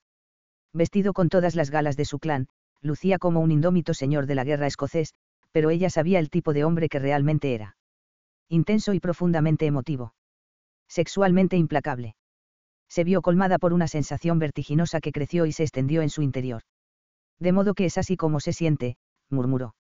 Alzó la vista y lo miró, con los ojos bien abiertos por el descubrimiento. ¿Qué cosa se siente así? Circén, dijo, y pronunció su nombre con gran emoción y él la observó, sin parpadear. Te amo. Circén suspiró profundamente. Había sucedido. No había sido tímida, no había habido juegos, ni intento por esconder la verdad o manipularlo para que fuera él quien hiciera primero esa declaración. Con audacia, le había entregado su corazón. ¿Por qué esperar menos que eso en ella? La atrajo a sus brazos y cerró los ojos, absorbiendo las sensaciones que fluían y refluían entre ambos. Esto significa que no te opones al hecho de que haya perdido mi corazón por ti. Bromeó Lisa. ¿Podría un hombre oponerse al rayo de sol que le calienta la piel? A la lluvia primaveral que sacia su sedo una noche como esta, en la que todo prodigio parece posible. Gracias, dijo con una sonrisa demoledora. Empezaba a temer que nunca me dijeras esas palabras. ¿Y entonces? Lo alentó ella. Él nada dijo, pero repentinamente un escalofrío de placer recorrió la piel de Lisa, penetrándola por todas partes y dejándola sin aliento. ¿Qué fue eso? Estuve practicando para tratar de decirlo sin palabras. Ha funcionado. Lisa suspiró pausadamente. Oh, sí, dijo. Quiero que lo hagas de nuevo esta noche cuando estemos, bueno, tú ya lo sabes. Sí, sí, mi señora, bromeó él. ¿Y qué tal esto? Los pezones de Lisa se endurecieron, al tiempo que una ola de oscuro erotismo la recorrió. Oh, Dios. Eso fue realmente sorprendente. Este vínculo nuestro puede ser maravilloso, ¿no? Sonriendo para manifestar su acuerdo, Lisa se puso de puntillas y lo besó. Cuando él se movió para profundizar el beso, ella se separó. Él la miró asustado, así que se apresuró a tranquilizarlo. He bebido demasiado vino, Circen. Me temo que tengo que utilizar uno de esos malditos orinales, dijo, suspirando con morosidad. Hay algunas cosas de mi siglo que realmente he hecho en falta. Un orinal. ¿Por qué no usas el excusado? ¿El qué? El excusado. Aquí hay excusados. Preguntó ella fríamente. La miró como si estuviese loca. No es que me interese curiosear, muchacha, pero ¿dónde estuviste haciendo tus necesidades? En orinales, masculló entre dientes. ¿Y qué es lo que has estado haciendo con, eh? Tirándolo por la ventana, dijo, quisquillosa como un puerco espín. Tanto mejor para el recato y la privacidad. Si había excusados, porque diablos Eiren le había dicho que usara el orinal. Entonces se dio cuenta de lo pícaro que podía ser el muchachito. Eiren era un bromista. También había excusado en Danatar. Eras tú la que andaba tirándolo por las ventanas. Estuve culpando a mis hombres, obligándolos a que lavaran las piedras. Sí, en Danatar había excusado. Hice poner excusados en todos los castillos que poseo o visito. Nunca me lo has dicho. Nunca me lo preguntaste. ¿Cómo iba a saberlo? Cuando llegaste aquí, no iba a discutir contigo sobre esos temas privados. Supuse que habías encontrado nuestro excusado por tus propios medios. Lisa resopló. Eiren realmente la había engatusado, y su orgullo la había mantenido completamente atrapada en su tomadura de pelo. No puedo creer que durante todo este tiempo. ¿Dónde está el famoso excusado? Circén le indicó, mordiéndose el labio para no reírse. Cuando subía las escaleras, vio el suave balanceo de sus caderas en el vestido verde esmeralda. Había dicho que lo amaba. Eso era prometedor. Tal vez ya iba siendo hora de hablarle sobre amarlo para siempre. 23. Lisa meneó la cabeza cuando salió del retrete. Muy civilizado. Ahora que sabía dónde estaba, le resultaba difícil creer que lo había pasado por alto mientras buscaba el frasco por el castillo, pero la puerta daba la impresión de ser la del cuarto de los sirvientes, de modo que no le había prestado atención. Los servicios no eran lo que ella había esperado, eran más amplios que la mayoría de sus equivalentes modernos y estaban inmaculados. Era obvio que el señor de Brody estaba orgulloso de la limpieza de sus excusados. Sobre el heno que había esparcido dentro del cuarto, que hacía las veces de papel higiénico medieval, había hierbas frescas y pétalos secos. Decidió que en la próxima oportunidad que viera a Irene no solo lo bañaría, sino que también lo hundiría en el agua una o dos veces para hacerle pagar por todos esos momentos miserables que había pasado con el orinal. Al salir del excusado, la sorprendió encontrarse con Armand Berard merodeando por el corredor. Milady, ¿os complacen los festejos? Sí, dijo, mientras su pie todavía marcaba el ritmo de la alegre música y se mostraba ansiosa de volver para perfeccionar sus pasos. Pero desde hacía más de un mes que no había visto a Armand y no quería perder la oportunidad de llegar a conocer a un verdadero caballero templario. Frunció el ceño, viendo su sombrío atuendo. Circén le había contado que los templarios permanecerían en su guarnición, sin participar del holgorio. Creía que vuestra orden no participaba en festejos como este. Armand se encogió de hombros. Algunos de mis hermanos son más rígidos que otros. Un puñado de nosotros ha aceptado que la orden fue destruida, pensamiento más amargo aún es admitir que uno ha comprometido su vida a algo que ya no existe. Lo lamento, dijo Lisa, sintiéndose torpe. Ante ella estaba uno de los legendarios caballeros templarios y no podía pensar en nada que decirle para reconfortarlo. Vuestros hombres son perseguidos incluso aquí en Escocia. Preguntó precipitadamente. Se sentía intensamente curiosa a propósito de los templarios, de sus legendarios poderes y mitos. Depende con quién vayamos a encontrarnos. Si se tratase de un inglés, puede que intentara llevarnos al otro lado de la frontera. El escocés es mucho menos proclive a hacerlo. A la mayoría de los escoceses poco les importa los edictos de Francia, Inglaterra e incluso las bulas papales, dijo Armand con áspera risa vuestro propio rey fue excomulgado por el Papa por el asesinato de Red Courtney en la iglesia de Dumfries. Esta es una tierra salvaje. Cuando un país lucha simplemente por su derecho a sobrevivir, está menos inclinado a erigirse en juez. Venid. Armand le ofreció el brazo y ella lo cogió con el suyo.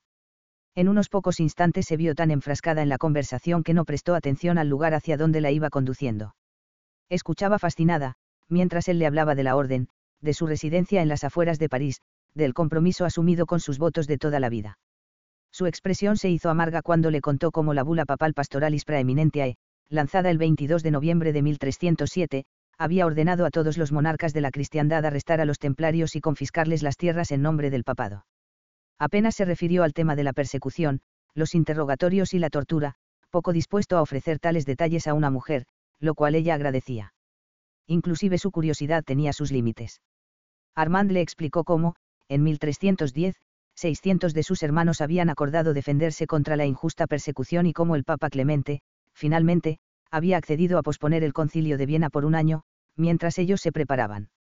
Luego, Felipe, desesperado por aplastar a la orden y llenar sus cofres antes de que fuese demasiado tarde, esquivó al Papa, reabrió el proceso episcopal e hizo quemar en la hoguera, en las afueras de París, a 54 templarios, silenciando las protestas de los templarios restantes.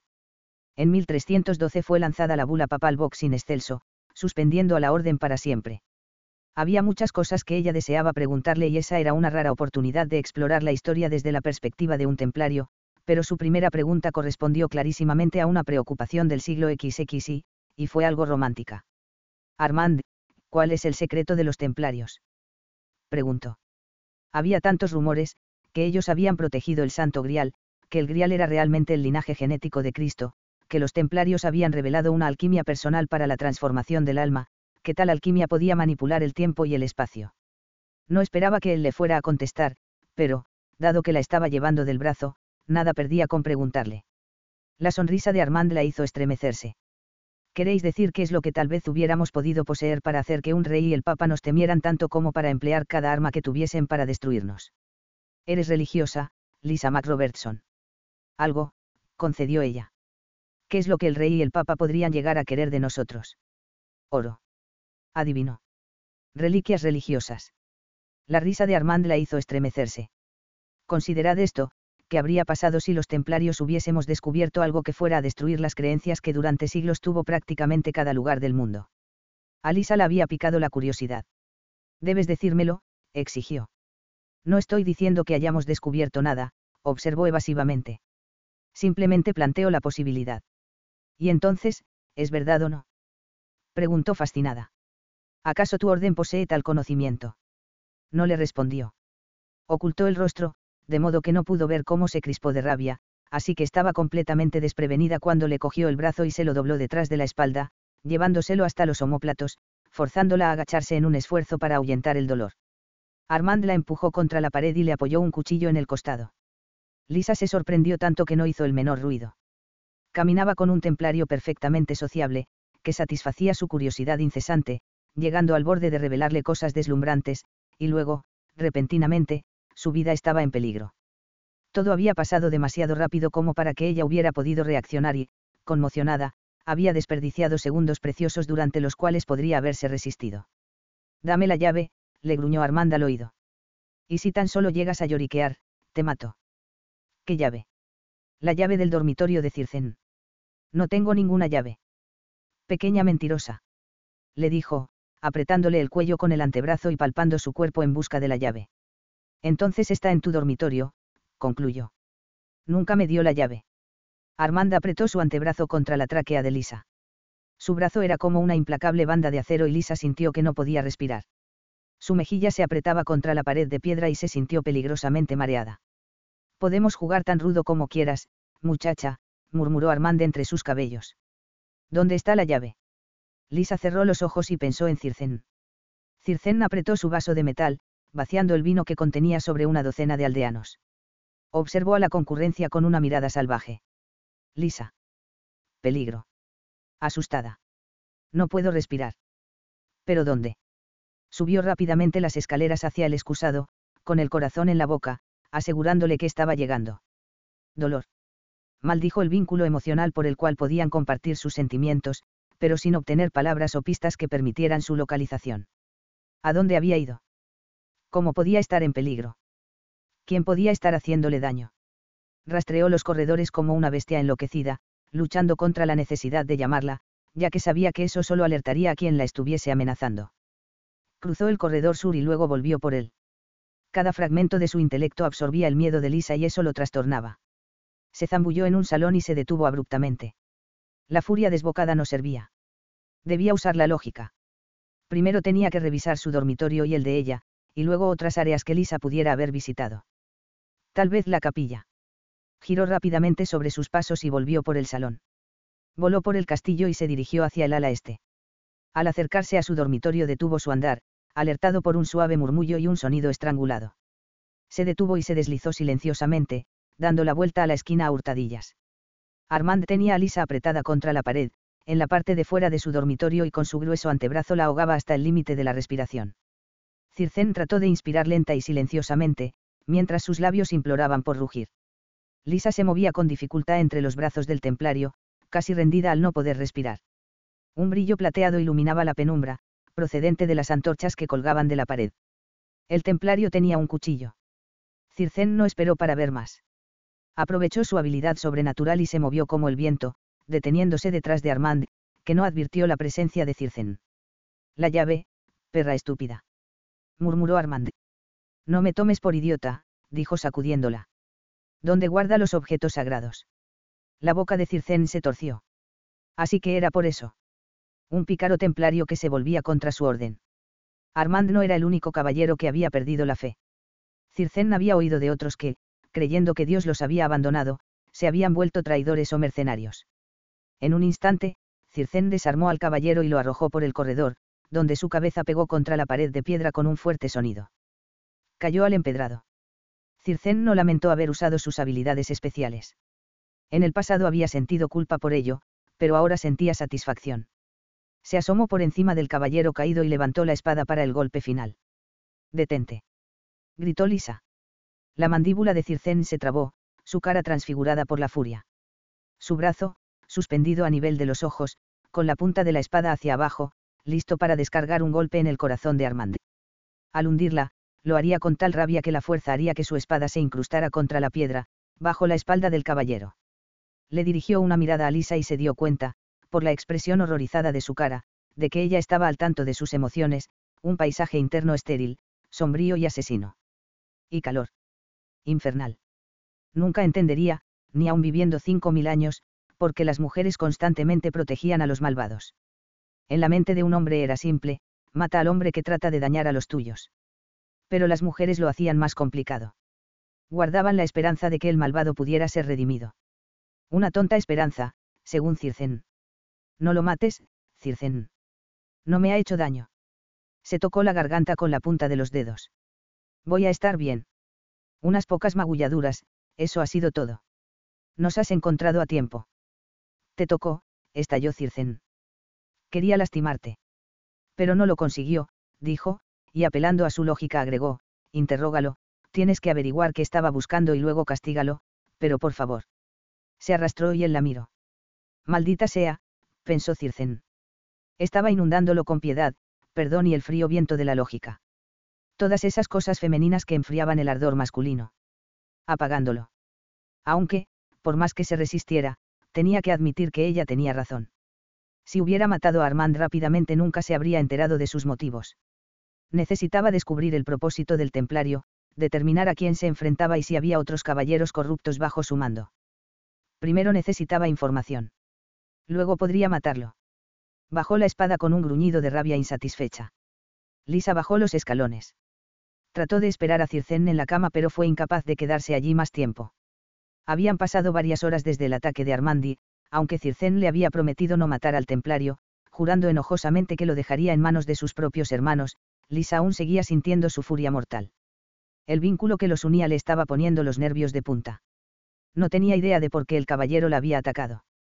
Tal vez no debería haberlo interrogado.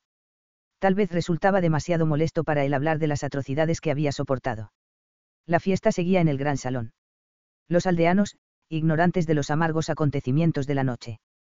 Circén trataría de calmar la situación, resolverla sin que nadie sufriera por eso.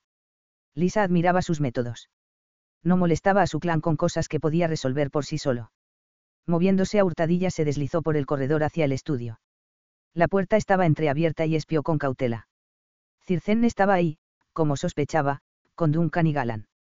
Una docena de templarios, de caras adustas, estaban ante él y, por las señales de la lluvia en sus ropas, dedujo que se había perdido su entrada por apenas unos instantes. Ya está, milord. Terminamos el interrogatorio, dijo cansadamente Ranou de Visies. Y. gruñó Circen. Es peor de lo que temíamos. Es sin duda un traidor, tanto a sus hermanos como a Escocia. Su plan era secuestrar a la señora y venderla al rey inglés a cambio de su peso en oro, títulos y tierras en Inglaterra. Ranou sacudió su cabeza añadiendo, no sé qué decir. Me apena sobremanera. Armand era comandante de caballeros en nuestra orden y muy apreciado. No tenemos idea de qué fue lo que pasó. Le juro por nuestra orden que actuó enteramente solo. Ranou miró el suelo y agregó.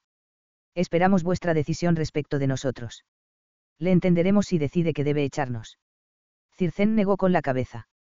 No os haré responsables de las acciones de Armand. Vosotros me fuisteis leales durante años. Los templarios estallaron en susurros de gratitud y repetidos votos de lealtad. Habéis sido bueno con nosotros, milord, dijo Ranou. Tomó aliento y cuando siguió hablando lo hizo con tal efervescencia que sus palabras sonaron afectadas, no queremos poner en peligro vuestra buena voluntad. Queremos un futuro en Escocia. ¿Qué podemos hacer para recuperar vuestra confianza en nosotros? Nunca la he perdido, dijo Circén frotándose la mandíbula. Si Armand no hubiera actuado solo probablemente habría tenido éxito. No subestimo el poder de vuestra orden, Danou. Conozco lo que podéis hacer cuando las voluntades de los templarios se unen ante un problema. Un ataque de múltiples hermanos podría haberla atraído a donde vosotros hubierais querido llevarla. Sé que no usáis la violencia. Usáis la poderosa persuasión. Danou parecía avergonzado. No he considerado eso, pero es verdad. Podríamos haberla secuestrado entre todos. Olvidé todo lo que vos conocéis sobre nosotros, dijo inclinándose en una servil postura apologética. Milord, nunca dañaremos a vuestra dama. La protegeremos como una de las nuestras. Circen inclinó la cabeza. ¿Y qué hay de Armand? Como muestra de nuestra alianza, hemos resuelto ese problema. No lo molestará más. Lisa se inclinó un poco más hacia la puerta. ¿Qué le habían hecho? Lo habían desterrado. Lo habían llevado hasta la frontera para que lo atraparan los ingleses. Explícate, ordenó Circen. Hemos determinado su crimen y le hemos dispensado un castigo apropiado. ¿Lo habéis matado? preguntó Circen. Murió recibiendo el precio que había pedido por su corrupción. Le dimos su peso en oro. Lisa emitió un sonido ahogado que fue afortunadamente enmascarado por el que el propio Circen produjo. Lo miró, pero todavía no se había percatado de su presencia. Parecía conmocionado. No creáis que hemos actuado dispendiosamente, dijo Ranou. Necesitaremos ese oro para reconstruir tanto nuestra orden como Escocia, cuando la guerra termine. Lo recuperaremos. A Lisa le dieron arcadas y fue incapaz de contenerlas. Una docena de ojos se dirigieron hacia la puerta donde estaba de pie, sosteniéndose el vientre. Lisa. exclamó Circen levantándose. Sus ojos estaban abiertos. Te he pedido que esperaras en tu dormitorio. Sabes que nunca lo hago, contestó irritada. ¿Por qué creías que lo haría esta vez? Miró directamente a los ojos de Ranou. ¿Qué quieren decir con que le dieron su peso en oro y que lo recuperarán? Sabía que no debía preguntar, pero sus sospechas eran tan atroces que no pudo contenerse. Si no se lo decían se imaginaría atrocidades. Y había descubierto hacía mucho tiempo que era mejor tratar con la realidad que con miedos imaginarios. Ranou no respondió, claramente renuente a discutir ese asunto con una mujer. Dime, repitió con los dientes apretados. Miró a Circén que la observaba, apenado y comprensivo. Apreció que no tratara de protegerla. Entendía que necesitaba sus propias respuestas a las cosas. Ranou se aclaró la garganta, incómodo y dijo. Lo fundimos. Se lo introdujimos en la garganta. Se enfriará y se lo quitaremos sin dificultad. Lisa. Gritó Circén levantándose del escritorio, pero era demasiado tarde. Ella ya estaba corriendo por el salón. 24. Pasaron varios días hasta que Lisa retornó a la normalidad. Circén pasó ese lapso ocupándose de sus propiedades, esperando pacientemente, mientras ella trataba de acomodar sus sentimientos. Nunca estuvo solo, siempre fue acompañado por la presión del corazón de Lisa. Un día, casi pudo jurar que oyó la voz de ella cerca de su oído murmurando, testarudos primates sedientos de sangre, pero la frase no tenía sentido para él. Significara lo que significase, ella debía de estar sintiendo eso de manera muy intensa como para que él pudiera oírlo. Se preguntaba si el vínculo que tenían continuaría fortaleciéndose con el tiempo, permitiéndoles una comunicación más profunda. Respetaba su retiro, aceptando que era una parte necesaria de la adaptación a su modo de vida actual. Esos tiempos debían parecerle extraños y los modos de los templarios sin duda debían parecer extremos en cualquier siglo. Estaba profundamente apenado de que ella hubiera sabido lo que pasó con Armand, pero si algo había aprendido sobre Lisa Stone era que tenía una gran curiosidad. No deseaba que la protegiesen de nada. Quería que la respetaran y le brindaran toda la información disponible para tomar sus propias decisiones. Si bien no le habría deseado la horrorosa muerte de Armand a nadie, había que dejar bien claro que los templarios tenían sus propias normas de justicia y la dispensaban con la misma inquebrantable disciplina con la que ejecutaban todos sus deberes. En lo profundo de su ser reconocía que no lamentaba que el hombre estuviese muerto. Armand casi había matado a su mujer, casi había tronchado su vida frágil, diminuta y delicada. Y eso le causaba horror. La brutalidad de Armand lo había llevado a que la condición mortal de Lisa se convirtiese en una obsesión para él, cosa que aborrecía, que le ofendía, esa condición mortal se había vuelto su archienemiga. Se estaba convirtiendo en algo semejante a Adam. De esa manera se había fabricado el monstruo. Haber roto una regla le había permitido romper otra y luego una más, hasta que, finalmente, pudo justificar apoderarse de todo aquello que quisiera. ¿Dónde estaba la línea que no tenía que atravesar antes de que fuera demasiado tarde? Puedes hacerla inmortal. Sabes que eso es lo que quieres. Ni siquiera tendrías que decírselo. Sí, eso es lo que quería. Y eso mismo lo desconcertaba. Había estado casado dos veces y ni por un instante había considerado intentar que su esposa se volviera inmortal. Pero ninguna otra mujer era como Lisa. Por otra parte, hasta ese momento, él había considerado que lo que Adam le había hecho era como una maldición, una corrupción vil del orden natural de las cosas. Pero ahora que había conocido a Lisa, las cosas ya no resultaban tan claras.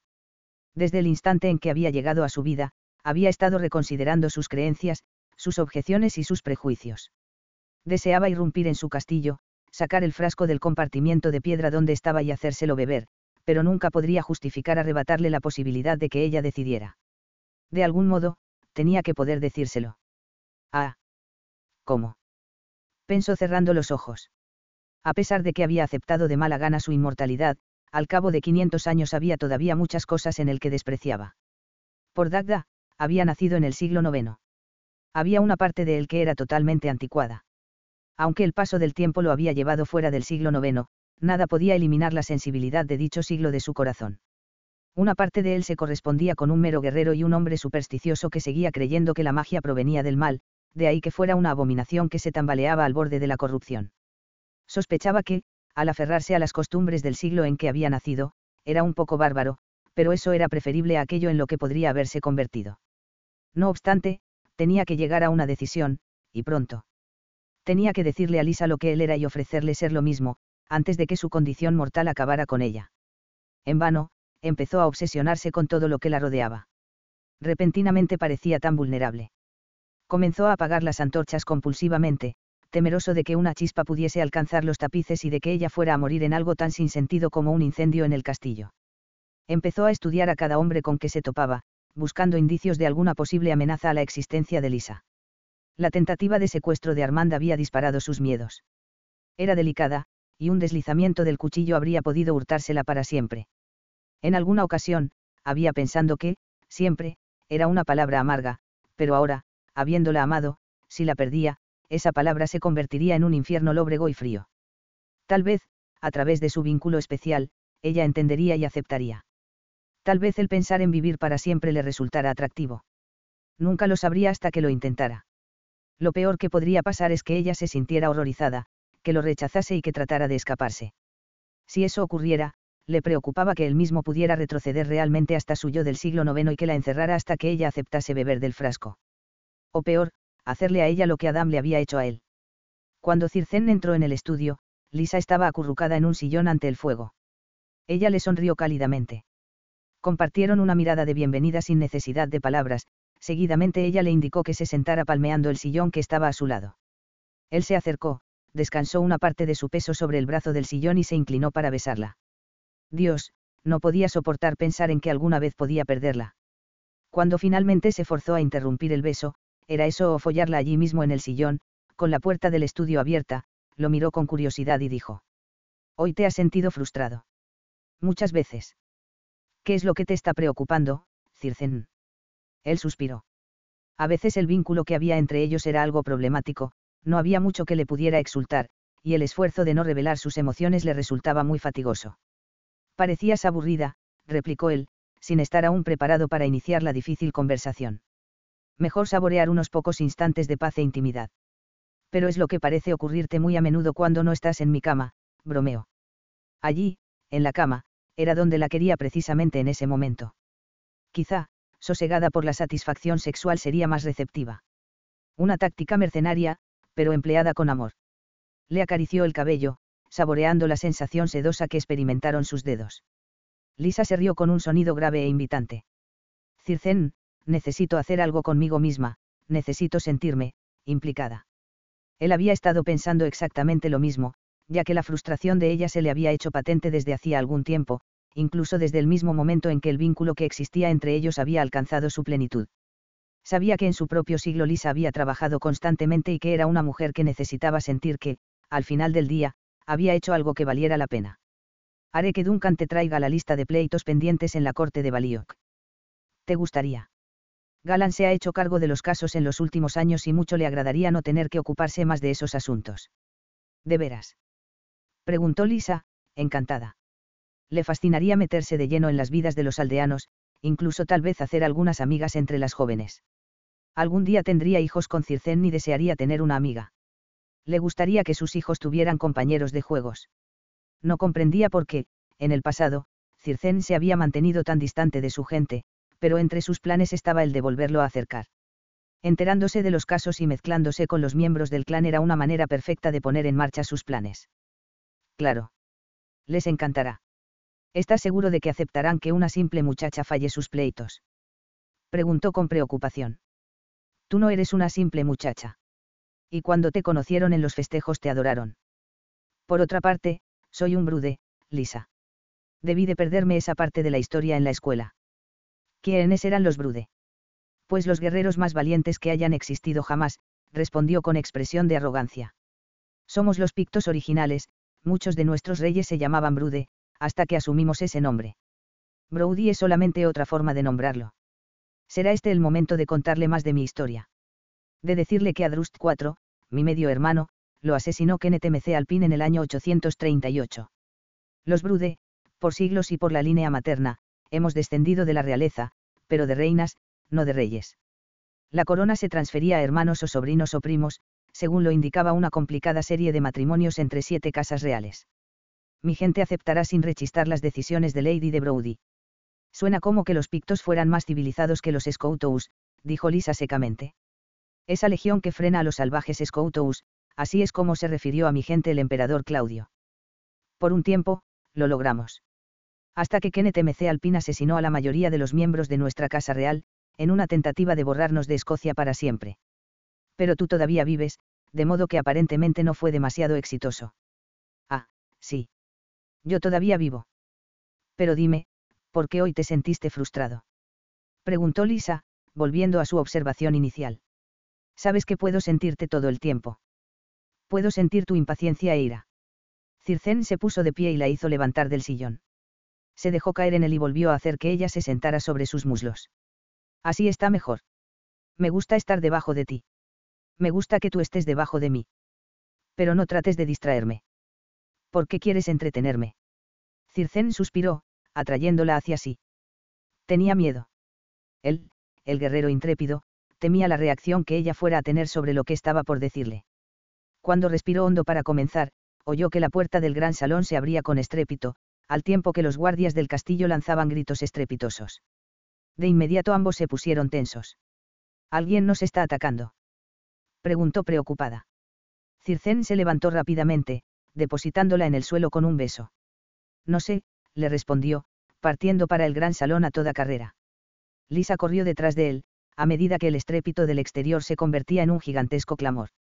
Cuando entró en el gran salón, vio a docenas de caballeros gritando acaloradamente, reunidos alrededor de un extraño. Duncan les echó una mirada cuando entraron y su sonrisa era deslumbrante. A Sterling, Circen. Llegó el mensajero de Bruce. Finalmente vamos a la guerra. 25. ¿Qué dices? Preguntó Circen, con los ojos expectantes. El mensajero habló rápidamente. El hermano de Bruce ha hecho una apuesta y debemos impedir a los ingleses que lleguen al castillo Sterling para el solsticio de verano. Bruce ha ordenado que presentéis vuestras tropas con todas sus armas en San Ninian, en la ruta romana. Circen lanzó un ensordecedor grito de alegría que fue repetido por todos los hombres en el salón. Lisa se acercó a Circen y él la abrazó con fuerza, levantándola por los aires. Vamos a la guerra. Gritó eufórico.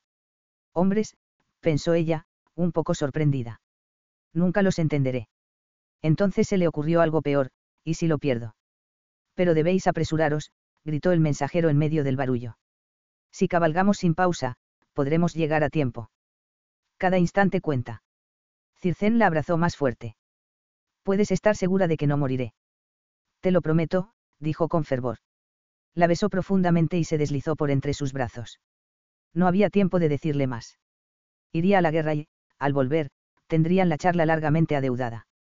Mientras tanto, le aseguraría mentalmente que estaba bien, sirviéndose del profundo vínculo que tenían.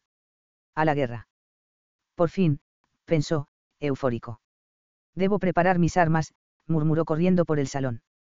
Lisa abandonó el salón poco después, para tratar de pasar cada instante posible con él antes de que partiera. Todo el castillo era un bullicio de actividad, mientras los hombres preparaban el viaje. Debería haber recordado que Circén tenía que irse pronto. Debería haber sabido que la batalla de Bannockburn tuvo lugar el 24 de junio. Los registros históricos colocaban al señor de Brody y a sus templarios en el centro de la legendaria batalla. Pero en medio de su nuevo amor y con el susto por el secuestro que había planeado Armand, no había pensado en la fecha del inminente combate. Se dirigió a la recámara de Circen y se deslizó silenciosamente adentro, preguntándose si habría suficiente tiempo para un momento de pasión. Lo dudaba, sentía que la mente de Circén ya estaba lejos. Ya se había transformado en un macho guerrero, consumido por la inminencia de la batalla. Cuando se introdujo en su dormitorio, se sorprendió al ver que donde normalmente estaba el hogar de leña había un gran hueco en la pared. Un cuarto escondido. ¡Qué fantástico! pensó. Y qué apropiado para un castillo medieval. Curiosa por descubrir lo que allí había, se deslizó por encima del hogar y entró. La tela de su vestido quedó enganchada en las piedras ásperas de la chimenea y se desgarró audiblemente. Ocupada tratando de desenganchar la tela de la piedra, no vio que Circén se acercaba. Tampoco pudo ver su expresión. Vete, muchacha, tronó incorporándose. Cuando Lisa levantó la vista, Circén, abortando su plan de echarla de allí, quedó petrificado. Miró con horror cómo ella recorría con los ojos el interior de su sala oculta. Se quedó de pie, quieto, rodeado por evidencia incriminatoria. De pie entre objetos de su tiempo, Circén supo que había perdido su confianza y, aún peor, que él además debía partir inmediatamente, si quería evitar que las tropas inglesas llegaran a Sterling para el solsticio de verano. Lisa también estaba quieta, pero debido a que su mirada recorría, sin poder creerlo, los objetos que estaban en el aposento. Sus ojos se agrandaron, los entrecerró y los volvió a agrandar al darse cuenta de lo que estaba viendo. Armas, sí. Y escudos, sí. E, inexplicablemente, objetos de su propio siglo. Sí. La primera oleada de emoción que la golpeó provenía de ella misma, se trataba de una sofocante sensación de dolor, perplejidad y humillación por haberle entregado su corazón de manera tan errónea. La segunda oleada procedía de él, una envolvente capa de miedo. ¿Cómo podía tener esas cosas? ¿Cómo podía tener objetos de su época y no ser capaz de enviarla de regreso a su hogar? Simple. Mintió. Esa era la única posible explicación. Me has mentido, susurró Lisa. Podía haberse ido a casa con Catherine, pero él le había mentido. ¿Sobre qué otra cosa le estaría mintiendo también? Las manos de Lisa se posaron sobre un reproductor de CD. Un reproductor de CD, pensó alzándolo, espiándolo de cerca como si no pudiera creerlo. En la cubierta cromada se leía claramente la palabra, Sony. Sus ojos se entrecerraron, y lo arrojó, errando por poco, a la cabeza de Circen. El aparato estalló contra el suelo convertido en pequeños trozos de plástico. Nerviosa disparó otro misil, cerrando los dedos alrededor de una caja que le resultó inadecuada y familiar. Tampones. Gritó. Tienes tampones. Todo este tiempo. ¿Cómo te atreviste? Circen gesticuló inútilmente. No sabía que tenías que limpiar algo con eso. Ella gruñó, salvajemente, con furia y dolor mientras le arrojaba la caja de tampones. Falló también, pero le pegó a la pared que estaba detrás de él, por lo que se produjo una lluvia de pequeños proyectiles blancos. No. Le gritó, agitando la mano cuando él intentó aproximársele. Quédate ahí. ¿Cuánto me mentiste? ¿A cuántas otras mujeres trajiste aquí para darles tampones? Fui tan fácil que no necesitaste sobornarme con estas cosas. Fue todo una mentira. ¿Es este algún juego morboso que no puedo llegar a dilucidar? ¿No te afectó de alguna forma saber que mi madre estuviera muriendo? ¿De qué estás hecho? De piedra. Hielo. ¿Eres humano acaso? Todo este tiempo pudiste hacerme regresar, pero no lo hiciste. No, respondió Circén moviéndose hacia adelante nuevamente, pero deteniéndose cuando ella retrocedió. Su expresión de dolor se agudizó. Ni siquiera pienses en tocarme. ¿Cómo debes de haberte divertido conmigo? Yo y mis patéticas lágrimas, yo y mi llanto por mi madre, y todo este tiempo pudiste haberme devuelto. Tú. Circén emitió un grito de dolor y frustración. Tuvo el efecto que buscaba, terminar con las acusaciones de Lisa, silenciándola. Mientras estaba de pie allí, le dijo. Escúchame, porque no tengo mucho tiempo. Te escucho, chilló ella. Como una tonta, estoy esperando que me des una explicación decente de todo esto. Adelante, dime más mentiras. Circén se pasó la mano por la cara y sacudió la cabeza. Muchacha, nunca te he mentido. Te adoro y nunca habrá otra mujer, de aquí en adelante. Y respecto de estos hisopos limpiadores, dijo sosteniendo un tampón en el aire, no entiendo por qué te molestaron tanto, pero te aseguro que nunca dejé que las criadas los usaran. Lisa frunció el ceño. Ningún hombre podía ser tan estúpido. Hisopos limpiadores. Tomó un arma y apuntó el caño hacia ella y de allí salió un tampón. Estaba cubierto por una oscura capa negra producto de la corrosión del acero. Limpias tus armas con esto. Circén bajó el arma. Y no es para eso que sirven. Juro que no puedo concebirles otro uso. No leíste las instrucciones de la caja. Hay muchas palabras que no entiendo. Los ojos de Lisa se agrandaron por la sorpresa y decidió explorarlo internamente. Se preguntó por qué no lo había hecho antes. Allí donde se encontraban, no podía ocultarle nada. Pero se había sorprendido tanto que no había podido pensar claramente. Lo alcanzó y sintió. Temor a que no le creyera. Dolor. Y honradez. Realmente no sabía qué eran los tampones. Pero había algo más, algo que él estaba intentando ocultar. Una cosa oscura y monstruosa, cubierta por la desesperación. La hizo estremecerse. Circén levantó las manos en un gesto de súplica. Lisa, nunca te he mentido sobre el hecho de que no puedo hacerte regresar a tu época.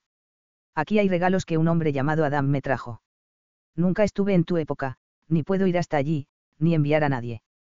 Lisa calibró sus palabras, buscando en ellas alguna verdad. Recordó que, cuando él había estado mirando las telas para su vestido de bodas, había mencionado a este Adam. Adam, cuyos regalos Circen había desdeñado, excepto la tela dorada que había elegido para el vestido. Una planta por debajo de donde estaban, los hombres buscaban a Circen. Ignorando las llamadas, dijo. No quería que esto surgiera así, no ahora, cuando no tengo otra opción más que correr hacia la batalla. Debes de creer que nunca te he mentido, Lisa. Créeme y espera mi regreso. Te prometo que entonces hablaremos de todo esto. Responderé a todas las preguntas que me formules, te lo explicaré todo, le dijo suspirando y frotándose la mandíbula. Sus ojos estaban oscurecidos por la emoción. Te amo, muchacha. Lo sé. Puedo sentirlo, le contestó Lisa, inclinando la cabeza. Me amas. Si no me hubiera apresurado, podría haber percibido tus sentimientos y haberme dado cuenta de que no tenías intenciones de lastimarme. Soltó un suspiro de alivio. Gracias a Dagda por nuestro vínculo. Adelante, dijo ella, animándolo a revelar el oscuro secreto que todavía no le había dicho. Cuando Circén se dirigió hacia la entrada, Lisa comprendió que él no había interpretado sus palabras. Pareció asombrado cuando ella no salió de la recámara secreta. Antes de salir, tengo que sellar la recámara, muchacha. Te prometo que te dejaré examinarla hasta la saciedad cuando regrese. Se movió hacia ella, como para dirigirla hasta la habitación. No, dijo Lisa rápidamente.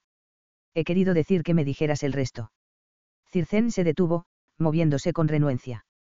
He pensando que decías que me uniera a mis hombres y que hablaríamos de esto tan pronto como regresara. Notó la mandíbula tensa de Lisa y su mirada inquebrantable. ¿Qué más estás sintiendo? Dijo evasivo. Algo que me aterroriza, porque te asusta y sospecho que, si algo te da miedo a ti, a mí me devastaría. Hay algo que no me estás diciendo y que tu miedo oculta. Debes decírmelo, Circen. Ahora. Cuanto más rápido me lo digas, más rápido te podrás ir. ¿Qué me ocultas? Ella respiró hondo. Adam, el que me dio esas cosas extrañas, gesticuló señalándolas, puede retornarte a tu época. No te lo he dicho porque no tenía sentido. ¿Recuerdas que juré matar al portador del frasco? Ella asintió. Adam es el que me obligó a ese juramento. Lisa cerró los ojos. En otras palabras, la única persona que puede retornarme me matará primero. Muy bien. ¿Qué otra cosa? Él la miró con una expresión de inocencia que ella no creyó. Puedo sentirlo, Circen. No me contaste lo más importante. Lisa, te lo diré, pero ahora debo ir a Sterling. Convenientemente, Duncan gritó el nombre de Circen con obvia frustración. Debe de ser parte de una conspiración masculina, pensó Lisa. ¿Ves? Dijo Circen. Los hombres me esperan. Va a ser una carrera contra el tiempo, Lisa. Debo irme. Dime, repitió ella. No me hagas esto ahora.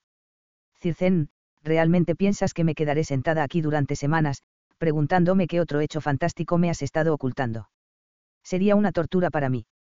Las manos de Circen apretaron el arma. Te seguiré a caballo. Si debo, te seguiré hasta la batalla misma. Un silencio tenso llenó el espacio entre ambos. Los continuados gritos de los hombres abajo aumentaron la tensión. ¿A quiénes les prestaría atención? ¿A sus hombres o a ella? Lisa sentía que le latía el corazón con fuerza. Circén se pasó la lengua por los labios y comenzó a hablar varias veces, deteniéndose luego y desviando la mirada. Cuando finalmente logró hablar, su voz salió tensa y cansada. Mi madre era una reina brude que nació hace 570 años atrás. Soy inmortal. Lisa se quedó tan dura como las paredes de piedra que había a su alrededor. Pestañeó rápidamente, decidiendo que no había entendido bien. Dilo de nuevo. Él sabía qué palabra necesitaba que repitiera. Inmortal. Soy inmortal. Lisa retrocedió. Que vas a vivir para siempre, como Duncan M. Leod, el Highlander. No conozco a ese Duncan M. Leod, muchacha. No sabía que había otro como yo. Los M. Leod nunca hablaron de ese hombre. Lisa, por un momento, no pudo hablar. In, inmortal. Alcanzó a decir en un seco murmullo. Él asintió. Golpeó la culata del arma contra el suelo en respuesta a una llamada particularmente furiosa. Rechazando esa absurda posibilidad, Lisa intentó llegar a él emocionalmente. Su incredulidad se aplastó contra la firme respuesta de su vínculo. Estaba diciendo la verdad. Era inmortal. O al menos eso creía él. Podía haber sido engañado. Luego de un momento de reflexión, descartó esa posibilidad. Una persona sabría si había vivido 500 años. Era algo que uno no podía pasar por alto. Sin mirarla, continuó. Descubrí que era inmortal a los 41 años. Pero no pareces de 41 años, protestó, ansiosa de objetar cualquier parte de esa locura. No tenía esa edad cuando Adam me cambió. Yo debía de estar más cerca de los 30 que de los 40. Nunca admitió exactamente en qué momento me dio la poción. Pero cuando lo confronté, me confesó que me había puesto la poción en el vino. ¿Por qué haría eso? ¿Y quién es ese hombre que tiene el don de hacerte vivir para siempre? ¿Quién es ese Adam que puede enviarme a mi hogar? ¿Qué es? Circén suspiró. Ahora no tenía sentido intentar darse prisa. Le daría algunas respuestas para que ella las considerase, mientras él estuviera ausente. Al regresar, le contaría todo y le ofrecería el frasco de nuevo. Esta vez para beber. Es de una vieja raza, llamada Tuata de Danaan. Es lo que algunos llaman un duende. Duende. Dijo Lisa incrédula. ¿Esperas que crea en duendes?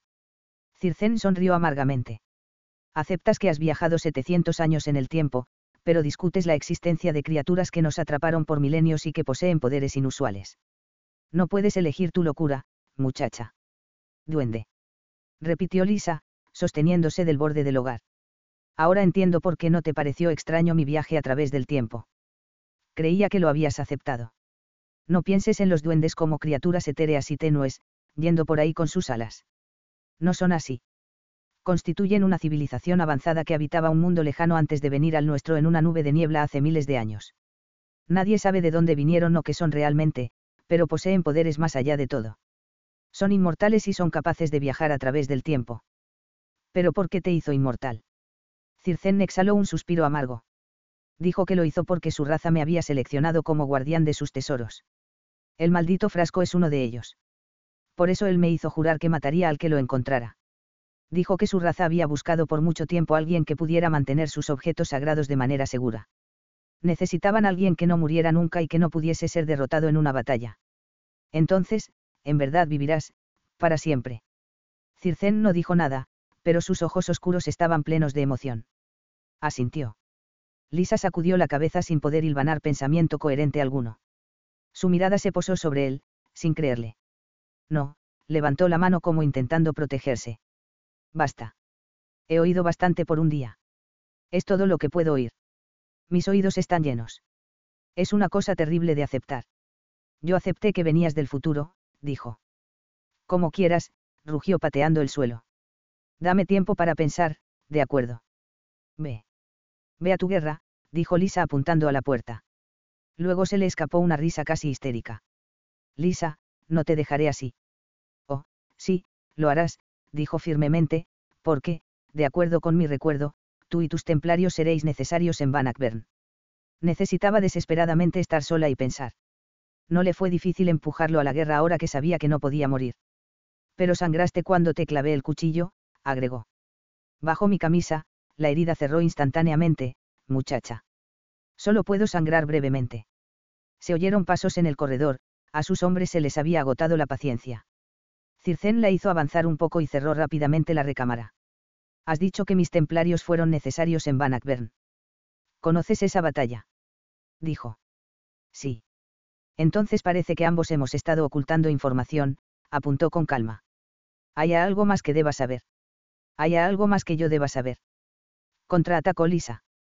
Repentinamente pareció cansado. Que te amo con todo mi corazón, muchacha. La besó rápidamente y se marchó. 26. Inmortal. Circen Brody era inmortal. Qué ironía, pensó. En el siglo XX irrabiaba contra la mortalidad de su madre. Ahora, en el siglo XIV, se enfurecía con la inmortalidad de él. Su vida no había podido ser como esas vidas sencillas de quien va a la universidad, recibiendo los besos de hombres apuestos y generalmente inofensivos. Eso no era para Lisa Stone. Ella repentinamente comprendió lo perpleja y usada que debió de sentirse Buffy al descubrir que su misión en la vida era cazar vampiros. Se hacía daño. Él cabalgaba bastante lejos de donde se hallaba ella, pero su vínculo no se debilitaba aún. Ella se sentía un poco fustigada por lo que él sentía, sacudida por su cólera, tristeza y culpa. Se vio a sí misma quitándose esos sentimientos de encima, relegándolos a un segundo plano. No podía permitirse sentir lo que él estaba sintiendo en aquel preciso instante. Necesitaba sentir únicamente sus propias emociones, revisarlas sin que las distrajera la palpitante intensidad de Circen. El hombre a veces era total y completamente abrumador, y no era de sorprender. Estaba vivo desde hacía más de 500 años, amando y perdiendo a sus seres queridos, y siendo invencible. Lisa sintió que de él emanaba una oleada de preocupación porque ella intentaba eliminarlo. Demasiado exhausta como para hacer otra cosa, le envió una ráfaga de seguridad y luego acorraló las emociones de Circen en un rincón de su mente. Así era mejor. Decidió que tal vez un paseo la ayudaría a aclararse y se levantó de la cama, donde había estado sentada desde que él se había ido. Recorrió el castillo silencioso y se aventuró a salir en cuanto oscureció.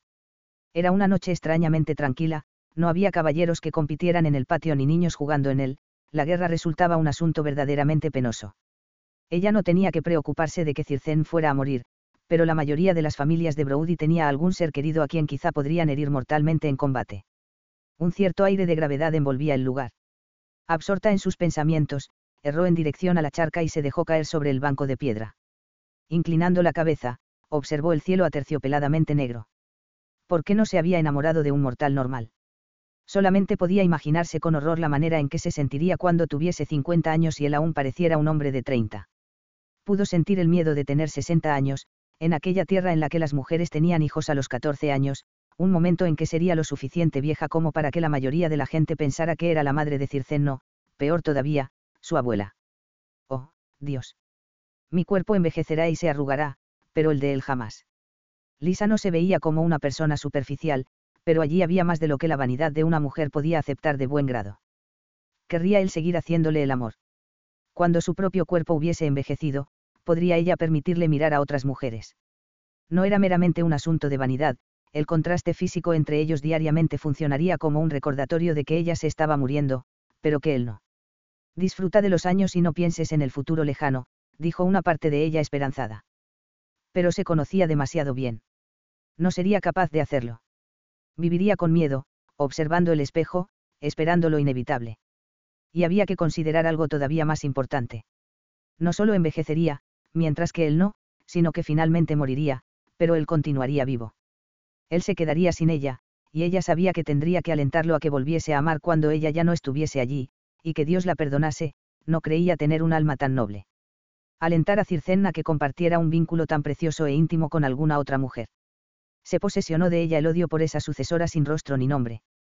Pero no tendría otro remedio que hacerlo, porque lo conocía lo suficiente como para saber que compartía con ella la tendencia al sufrimiento autoinfligido.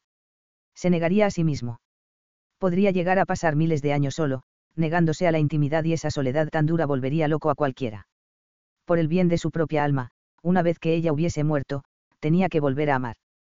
También entonces, había que considerar el conocimiento íntimo que ella tenía sobre lo que su muerte le significaría a él, por su vínculo, él experimentaría cada emoción poco noble que ella sintiera y cada fragmento, por mínimo que fuera, de su dolor. Ella sabía lo que era observar cómo moría un ser amado. Era peor que el infierno.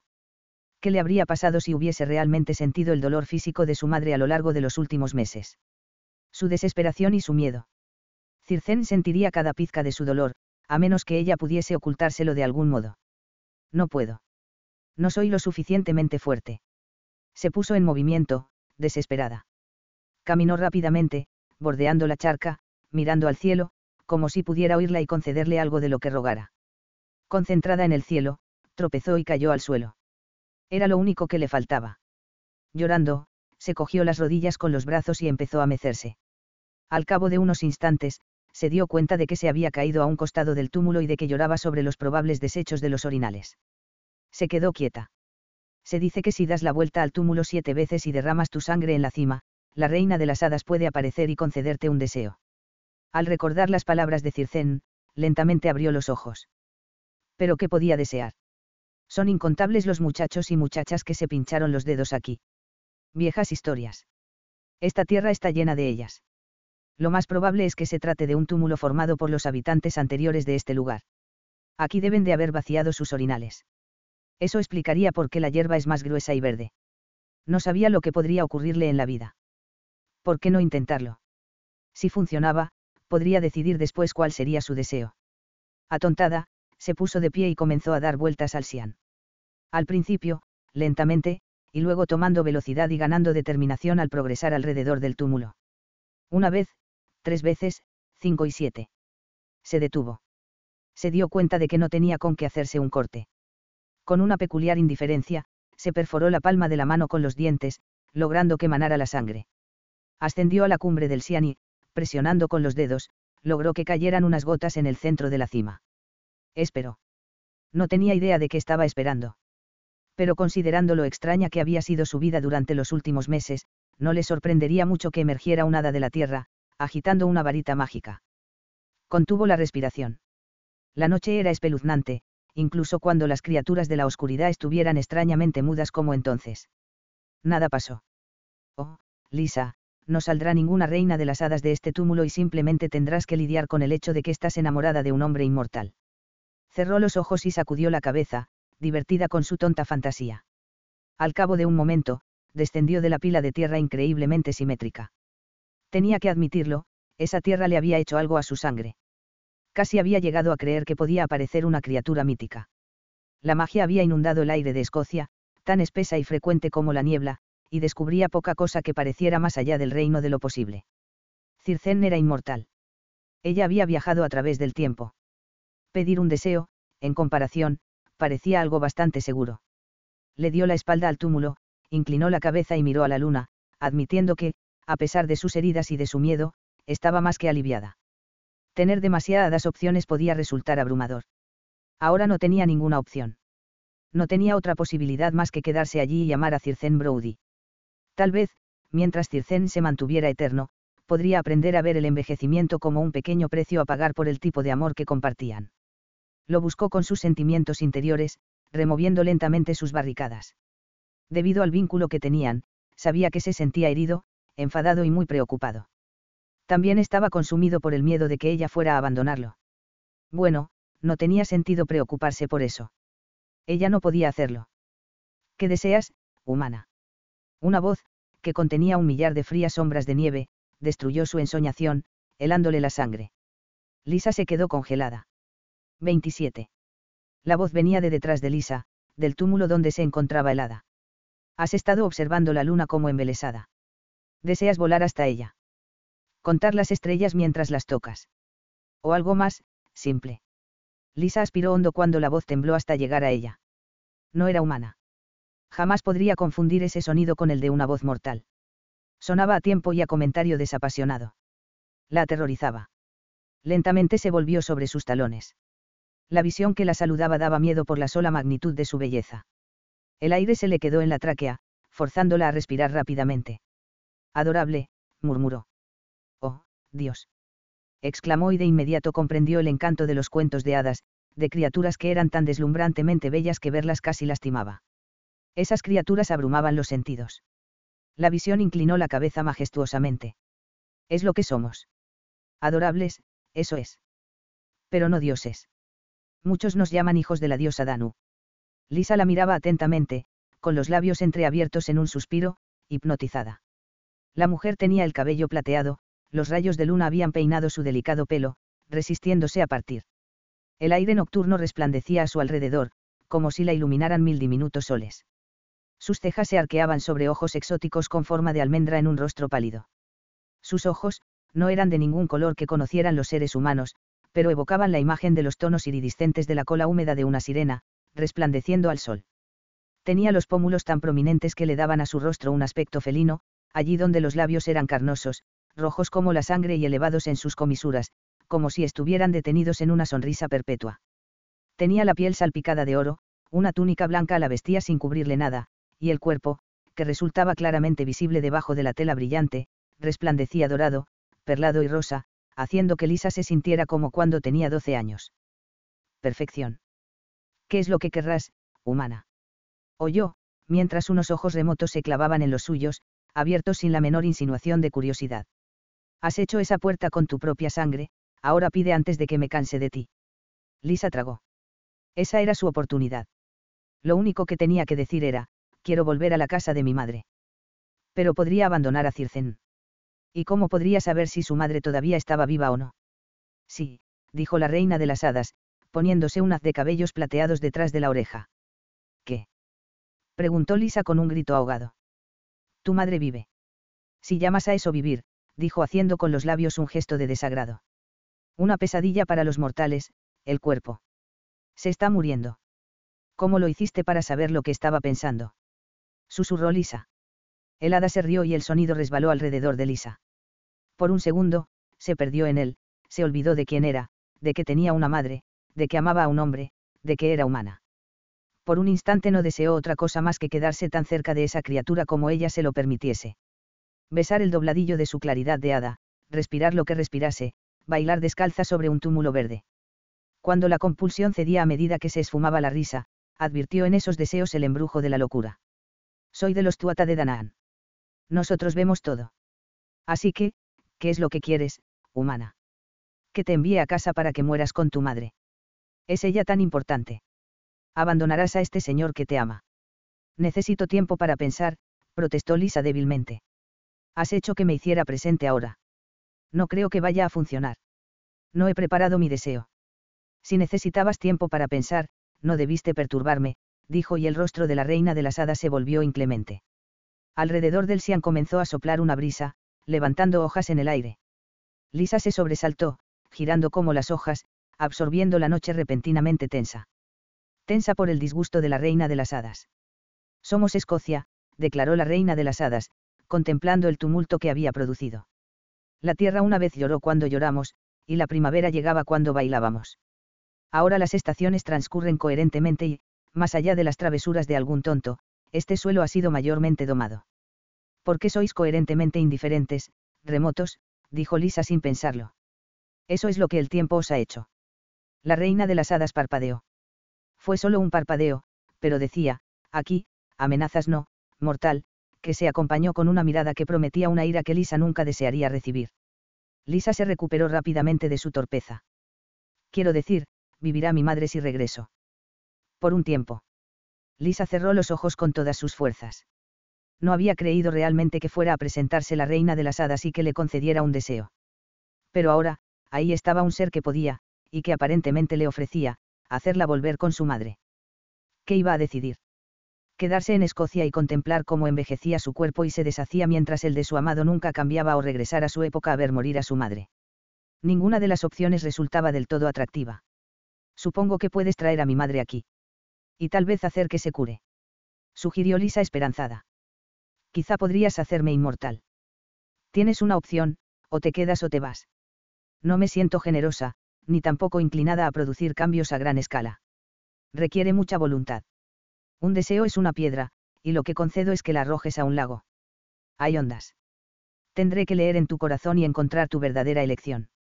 Vosotros los mortales pensáis que vivir es una guerra corazón o mente. Estúpida criatura, la culpa no es la mente. El deber no es el corazón. Escucha con eso lo que tu raza dice que ya no tenemos. Deberé leer tu deseo. La mano de Lisa voló instintivamente a su pecho, como si pudiera proteger su corazón de esa criatura. No, yo seré la que escoja, si me concedes apenas unos pocos instantes. Estoy cansada de esperar. ¿Querrías verla? El hada desplegó una mano blanca y delgada en dirección a la charca, y ésta se puso calma y vítrea. Dentro del agua, como si fuera un portal de plata, cobró forma el dormitorio de su madre. En el siglo XX era el alba y Catherine estaba despierta, con un rosario en las manos nudosas. Cuando la vio, Lisa se puso a llorar, porque la enfermedad se había extendido tanto que resultaba difícil creer que todavía respirase. Rezaba en voz alta. Estaba viva. A lo largo de las últimas semanas, convencida de que nunca volvería a verla, Lisa casi había dejado que su madre descansara en su corazón, pero su madre aún vivía y respiraba, echándola de menos con desesperación, terriblemente preocupada. Lisa meneó la cabeza con gesto amargo, desconcertada ante la opción. La visión de su madre era un golpe fatal. Catherine estaba viva en el siglo XX y, al cabo de todos esos meses, seguramente debía de haber dado a Lisa por muerta. Pero Lisa tenía la oportunidad de regresar y cogerle la mano, y tranquilizarla porque su única hija estaba bien. Cogerle la mano mientras moría. Consolarla y amarla, e impedir que muriese sola. Las emociones la sobrecogieron, y vagamente sintió el pánico de Circén, en algún lugar de la noche, al leer lo que ella sentía. Con firmeza, lo dejó fuera. Lisa volvió a mirar la charca y en Caterín tuvo una terrible visión de sí misma, debilitada por la vida, marchita, con una precaria hebra de deseo de vivir, mirando a Circén, quien seguiría sin que el tiempo hiciera mella en él. Circén le había dado amor. Caterín le había dado amor. Circén viviría para siempre. Lisa sabía cómo la muerte de Caterín estaba destruyéndola, rompiéndole el corazón. Cuando ella misma muriese, Circén sería objeto de ese mismo dolor. Si ella se quedaba, ¿qué era lo que tendría? Envejecer mientras Circén nunca envejecería, morir mientras el magnífico guerrero se quedaría al pie de la cama, sosteniéndole la mano, con el corazón hecho pedazos. Él, en 500 años, había perdido a tantos seres queridos. ¿Acaso no sería más amable irse ahora que hacerlo sufrir con su muerte en 10, 30 o 50 años? Conocía íntimamente el dolor de perder a alguien a quien se quería tan profundamente. Le dolía la cabeza y le quemaba la garganta por el esfuerzo de evitar las lágrimas. Lisa giró, echándole un largo vistazo al castillo Brodie, la noche encantada, la belleza que conformaba las Highlands de Escocia.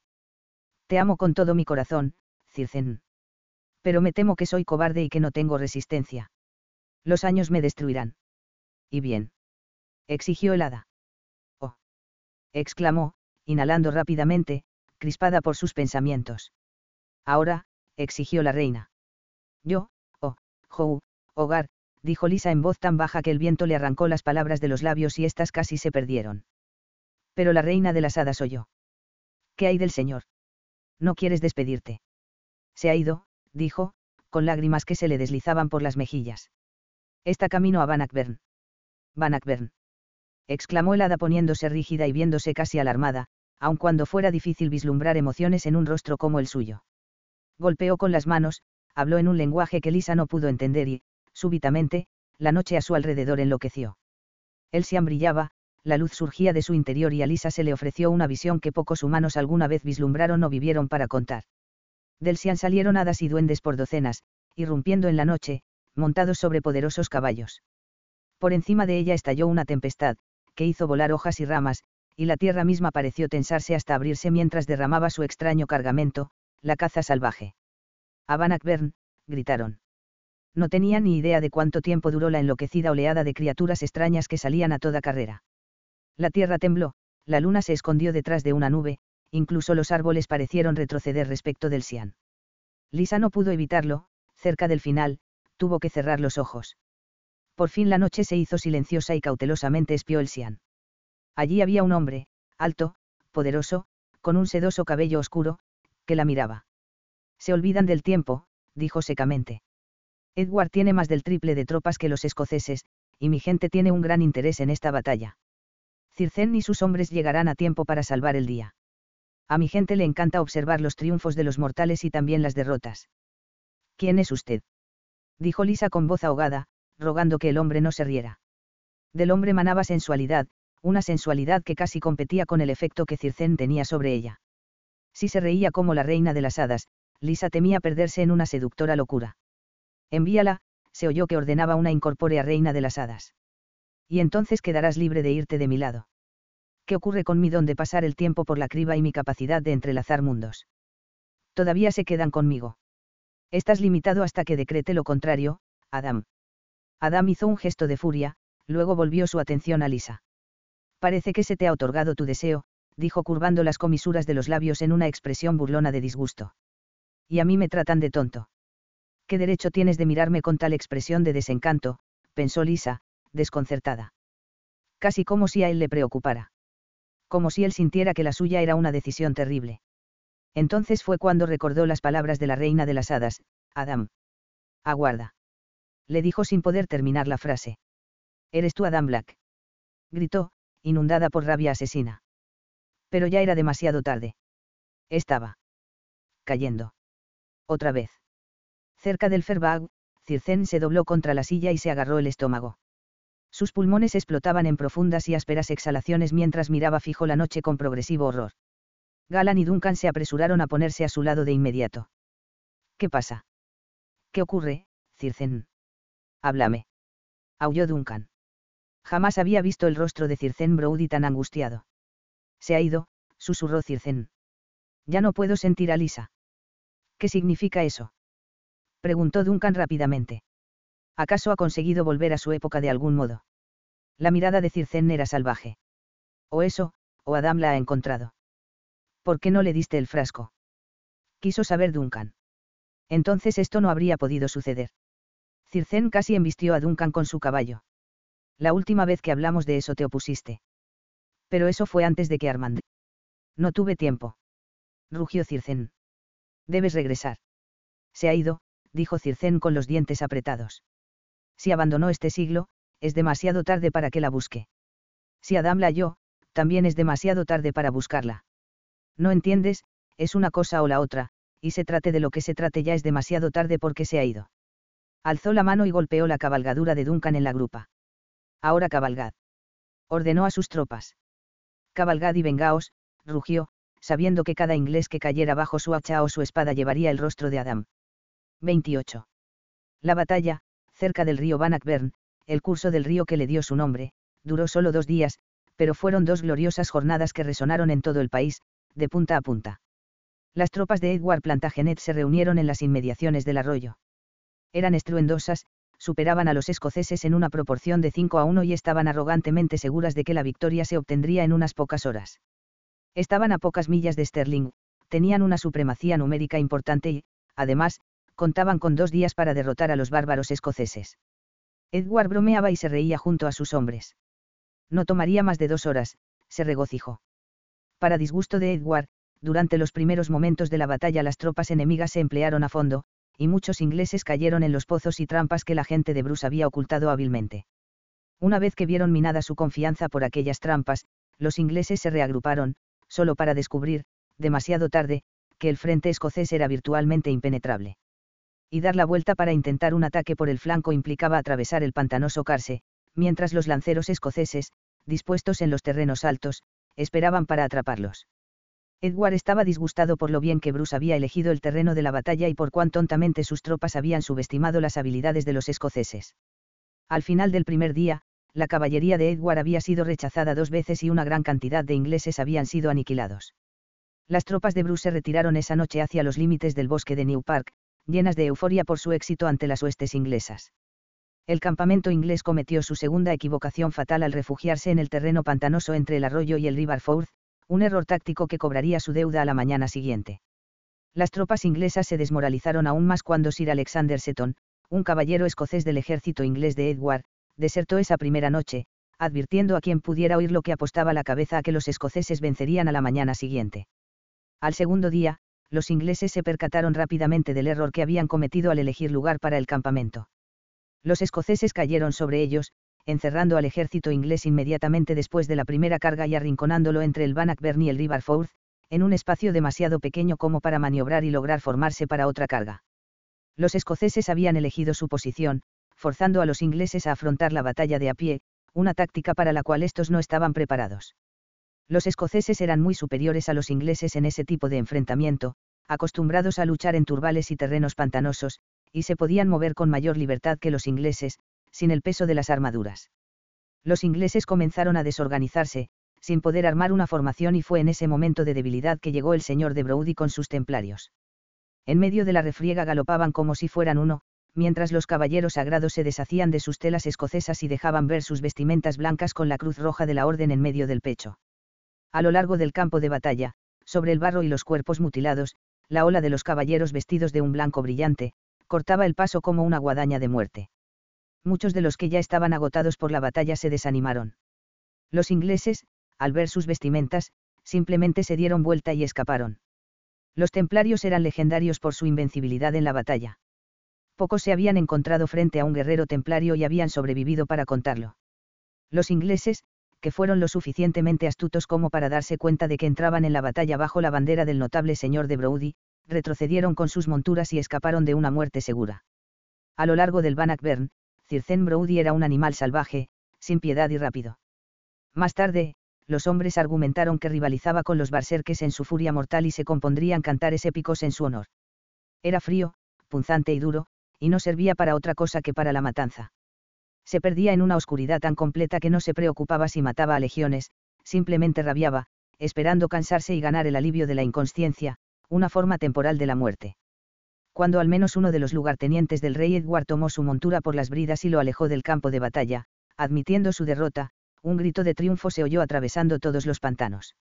Al ver el estandarte de Edward abandonar el campo de batalla, los ingleses desmantelaron rápidamente el campamento y escaparon, mientras los escoceses rugían de alegría.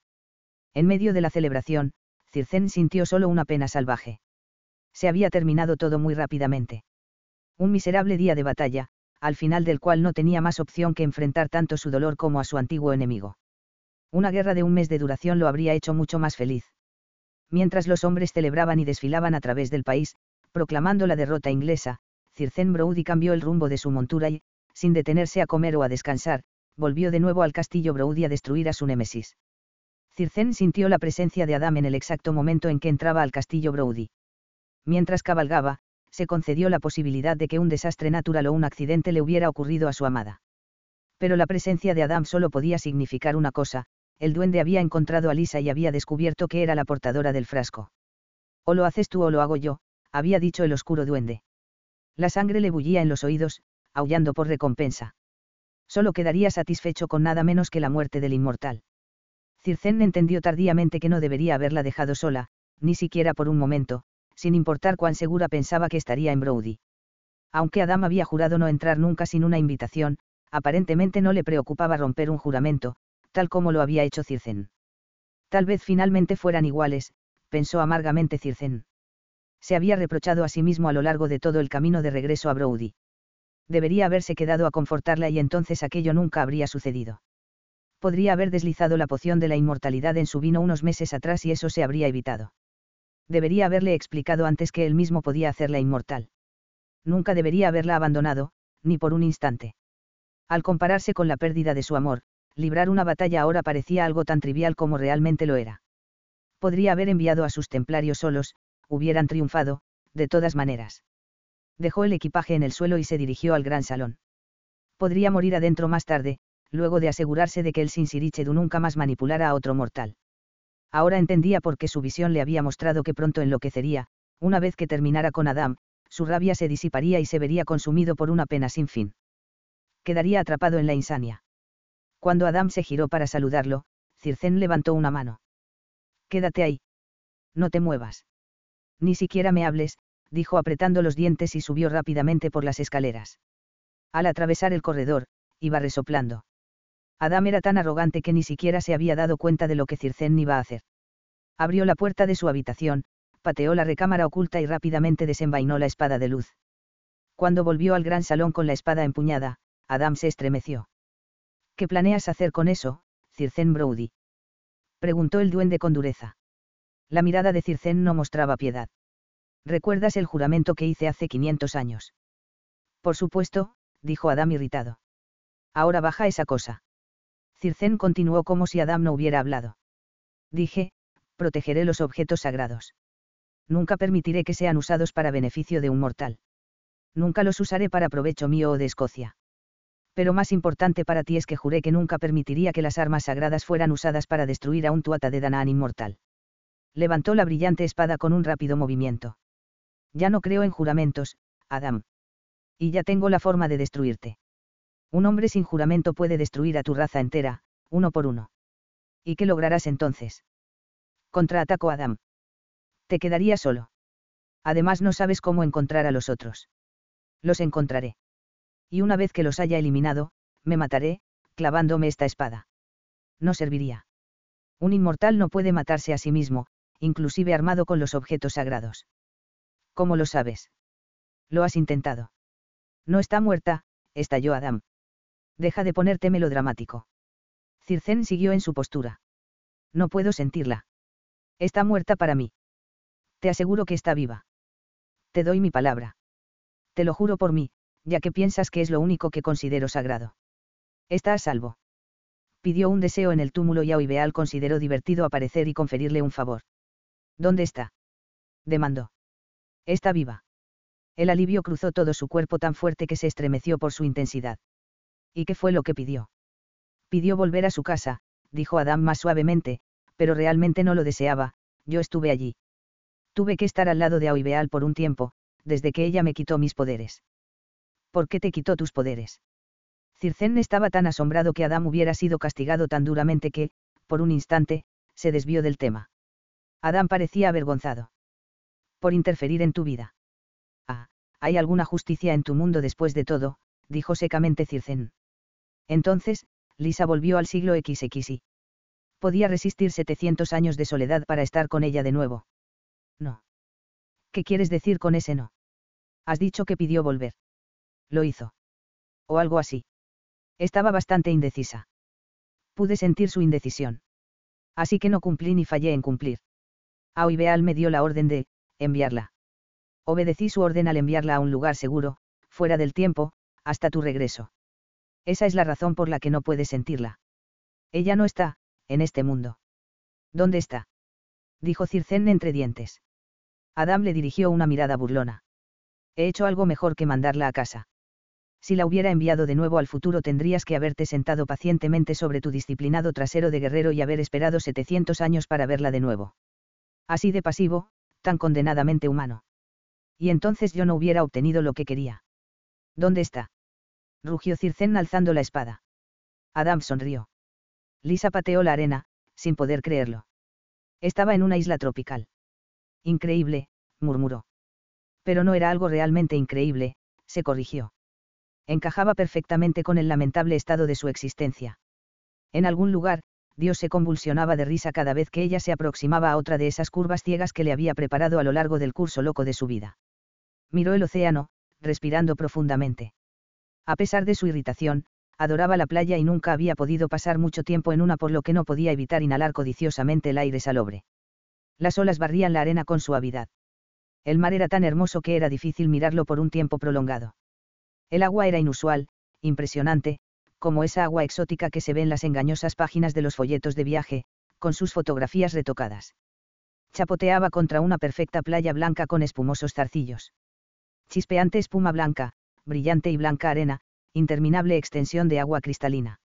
Entrecerró los ojos. Era demasiado perfecto. Algo no estaba del todo bien. Incluso el aire se sentía extraño. Olía como. Olió cautelosamente. Como Circen. Como una isla podía oler como Circen. Al pensar en él, sintió una profunda pena. Primero tenía a su madre, pero no tenía vida. Luego había tenido a Circen, pero no a su madre. Ahora no tenía a ninguno de los dos y echaba de menos a ambos con todo su corazón. ¿Qué he hecho yo para merecer esto? Le preguntó al cielo sin nubes. Como si hubiera alguien aquí a quien le importara, oyó que alguien decía secamente. ¿Por qué siempre miran hacia arriba cuando apelan a su retórica exaltada?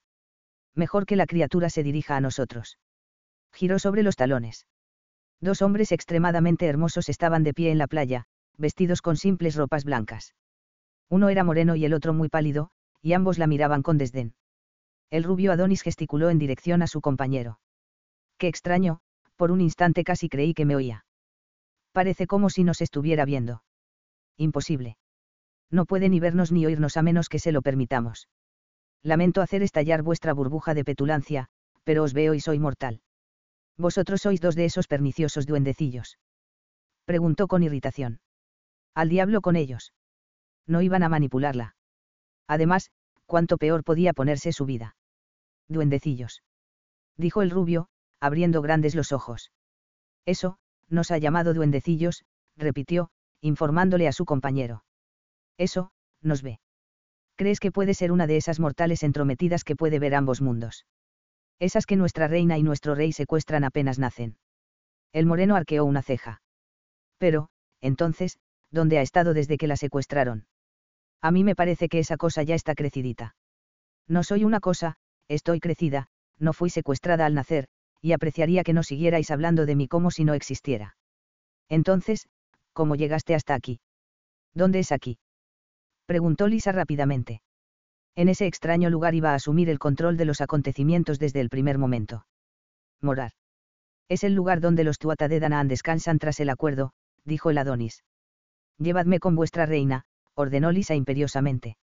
Ambos intercambiaron miradas y luego, sencillamente, se desvanecieron. Lisa dejó caer los hombros.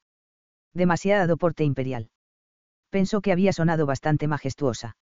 Soltó la respiración y comenzó a caminar por la playa, decidida a recibir con aplomo cualquier nuevo fenómeno que el destino eligiera arrojar por entre los dientes del océano. Una piraña del tamaño de una ballena que pasara en bicicleta en ese momento por la playa no la habría sorprendido. Morar, repitió Circén apretando la mandíbula. ¿Y por qué la mandaste a la isla de tu gente? Para mantenerla fuera del tiempo mientras esperaba tu regreso. Para ganar tiempo mientras piensas. Mientras pienso qué? Preguntó Circén fríamente. ¿Sobre qué deseas hacer con ella? No necesito tiempo para eso. Quiero casarme con ella, la quiero aquí y quiero que sea inmortal. Pero no entiendo tus motivos. Pensaba que la querías muerta, Adam. No me forzaste acaso a prometer. Nunca tomes algo que yo diga o haga como definitivo, Circen. Eso no tuvo nada que ver. Necesitabas romper algunas de tus ridículas reglas. Simplemente te puse en una posición donde te vieras forzado a cuestionártelas.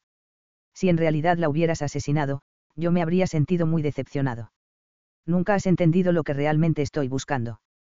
Circén sacudió la cabeza, murmurando entre dientes.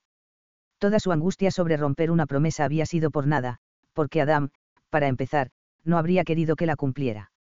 Y sigo sin entenderlo todavía. ¿Por qué no me lo explicas? Adam lo estudió, dando vueltas alrededor de él. ¿Por qué no bajas la espada? Dijo estremeciéndose te la dimos para no vernos tentados a pelear entre nosotros. Confiamos en ti. Me has llevado a empuñarla, lo sabes bien, dijo Circén amargamente. Sin embargo, bajó la punta de la espada hacia el suelo, aunque la mantuvo por el mango, firmemente asida. Adam se relajó. De la forma en que yo lo veo, tienes muchas posibilidades. Puedes ir y unirte a ella donde está. En mi mundo, agregó presuntuosamente. O puedes traerla de vuelta. O puedes ir, arreglar su futuro y enviarla allí de nuevo. Ella está a salvo, fuera del tiempo, mientras tú decides. ¿Por qué te burlas de mí, Adam? Sabes que no sé hacer ninguna de esas cosas. Me estás ofreciendo ejecutar esas acciones mágicas. Adam lo miró con dolor. No puedo. La reina me ha cortado las alas, por así decirlo. Entonces, ¿cómo esperas exactamente que pueda viajar por el tiempo? Morar no es accesible por medios mortales. Atrapaste a mi mujer en una isla de duendes a la cual no puedo llegar, dijo con rabia creciente. Adam miró a Circén desafiante. Si puedes. Circén hizo volar una mano en el aire. No puedo viajar en el tiempo. Si pudiera, al descubrir todo lo que Lisa había perdido y lo dolorida que estaba, le hubiera ofrecido el regreso a su época. Puedes viajar por el tiempo. Lo sabes. Sabes también que, hace poco, hubo un momento en que pensaste que hubieras dado cualquier cosa por haber aceptado mis lecciones. Te negaste a que yo te lo enseñara, pero sabes que tienes el poder de hacerlo. Está dentro de ti. Solo necesitas ser liberado. Aprenderás rápido. Solo me llevará unos días enseñarte cómo viajar a través del tiempo. Podemos practicar haciendo primero unas cortas excursiones. Circén lo miró sin decir nada. Su mandíbula se tensó. Circén, te estuve diciendo durante 500 años que puedo enseñarte cómo moverte por el tiempo y el espacio. Siempre manifestaste desdén y te fuiste. Te lo ofrezco de nuevo, puedo enseñarte cómo navegar por el tiempo, cómo sacudir mundos, cómo cambiar el futuro de Lisa para evitar que sus padres mueran. Puedo enseñarte lo suficiente como para evitar el choque e incluso, tal vez, prevenir el cáncer y regresar a Lisa al futuro, con su memoria intacta respecto de ti. Una vez que lo hayas hecho, puedes juntarte con ella allí o traerla de vuelta aquí o dividir vuestras vidas entre los dos lugares. Puedes hacer lo que tú quieras hacer, Circen Brody. Siempre te lo he dicho. ¿Y qué precio debo pagar por ese conocimiento, Adam? ¿Cuál es el precio que debo pagar por traer de vuelta a mi mujer? Oh, eso es relativamente simple, dijo Adam suavemente. Es todo lo que siempre he querido, asintió animándolo. ¿Sabes lo que quiero? Te ofrezco un trato. Déjame enseñarte, déjame llevarte a donde perteneces. Déjame mostrarte mi mundo. No hay nada maligno en esto. Circén gruñó y se frotó los ojos. 500 años atrás había jurado evitar este momento a toda costa. A través de los siglos Adam lo había tentado repetidas veces con todo lo que pudiera haber soñado y había fracasado. Aparentemente Adam se había dado cuenta de que había que poner mejor la trampa y esta vez había triunfado brillantemente. Eso, lo que Circen había rehusado durante cinco siglos, ahora se hacía inevitable. El hombre del siglo IX, que todavía vivía dentro de él, se encogía de hombros, bajaba un escalón y admitía su derrota. Era maligno. Eran Adam y los de su raza gente maligna. O simplemente Circen no había perdonado a Adán por el desaire que le había infligido hacía tiempo. Su opción era dolorosamente sencilla, estar con Lisa o no estar con ella. Eso último era inaceptable, y Adam lo sabía. Circen se sentía manipulado, y la rabia le quemaba las entrañas. Esa situación había sido diseñada y orquestada por Adam Black desde el principio. Pero entonces pensó en Lisa. Lo que había entre ellos no tenía nada que ver con Adam. Él podía haber manipulado muy bien los acontecimientos, pero Circen se había enamorado de Lisa sin su intervención. La habría amado, sin importar dónde la hubiese encontrado. Su rabia se disipó. Si aceptaba lo que Adam le ofrecía, podía cambiar la vida de Lisa. Podía ir hasta el futuro y salvar a sus padres, y devolverle todo lo que siempre había querido, y estar con ella de nuevo. ¿Acaso no había estado pensando en eso? Cuando le pidió que le contara todo sobre su vida, cuando la escuchó y tomó notas mentalmente, incluso entonces había estado analizando esas posibilidades. La amargura que le había provocado Adam al hacerlo inmortal, hacía 500 años, le había provocado un violento rechazo por todo lo que tuviera que ver con los Tuata de Danaan. Pero tal vez no sería tan malo después de todo. Él sabía que ella lo amaba. Si tenía que aceptar las lecciones de Adam, aunque solo fuera para rescatarla de la isla de los duendes, ¿por qué no hacerlo de manera completa? ¿Por qué no perfeccionar el mundo de Lisa y hacer que todos sus deseos se cumplieran? Un don tan poderoso que podía asegurarle hasta sus sueños más salvajes. ¿Qué más podría darle? Todo, dijo Adam sin palabras. Circen miró a Adam. Se atrevería a ir a su época. Se atrevería a ir hacia el futuro y amarla allí. La amaría donde fuera. Se atrevería a darle a Adam lo que quería. Circen Brody tomó aliento y miró al más oscuro de los duendes. Vio ante el potencial para la corrupción, poder ilimitado y una libertad aterradora. Tal vez vio en esos ojos un poco de él mismo. Es fácil, le aseguró Adam no te dolerá cuando lo digas por primera vez. Al cabo de un tiempo, encontrarás que se siente como algo bastante natural. Circenna sintió. Entonces enséñame. Enséñame todo lo que sabes, padre. Volando. Entonces un beso tan dulce de ti recibí. Al doblar tu cuerpo en la cama. Que incluso mi vida dejé entre tus labios. Y desde entonces de ti mis espíritus nunca se despojarán. Alexander Montgomery. A su amante. 29. No creas que esto significa perdonarte por haber seducido a mi madre, dijo Circén más tarde. No te lo he pedido, respondió Adam, con una expresión paternal de tal severidad que hizo que Circén se sintiera incómodo. ¿Sabes? Tu madre era irresistible. Raramente uno de mi especie ha engendrado exitosamente con una mortal, habiendo sobrevivido el hijo hasta la madurez. Pero vosotros, los Brude, tenéis tal fuerza que fue posible, tal como lo sospeché cuando la seduje. Destruiste a mi padre. Sus propios celos lo destruyeron. No levanté una mano contra él. Y ese hombre no tuvo participación alguna en tu concepción. Eres mi hijo y solo mío. Su semilla no te hizo. Cuando Morganna murió, me negué a perderte a ti también. Así que me hiciste inmortal. Te odié por eso. Lo sé. Ambos seres permanecieron en silencio por un tiempo. ¿Es verdaderamente posible alterar el futuro y devolver a Lisa a uno mejor? Preguntó Circen. Sí. Iremos a su futuro dos veces y lo cambiaremos. En realidad, se corrigió, probablemente necesitaremos muchos viajes a su época para enmendarla. Después iremos a morar y la enviaremos a ese nuevo futuro. Pero no habrá ella vivido dos veces partes del futuro. Tendrá el equivalente de cinco años de una memoria dual. ¿Dañará eso su mente?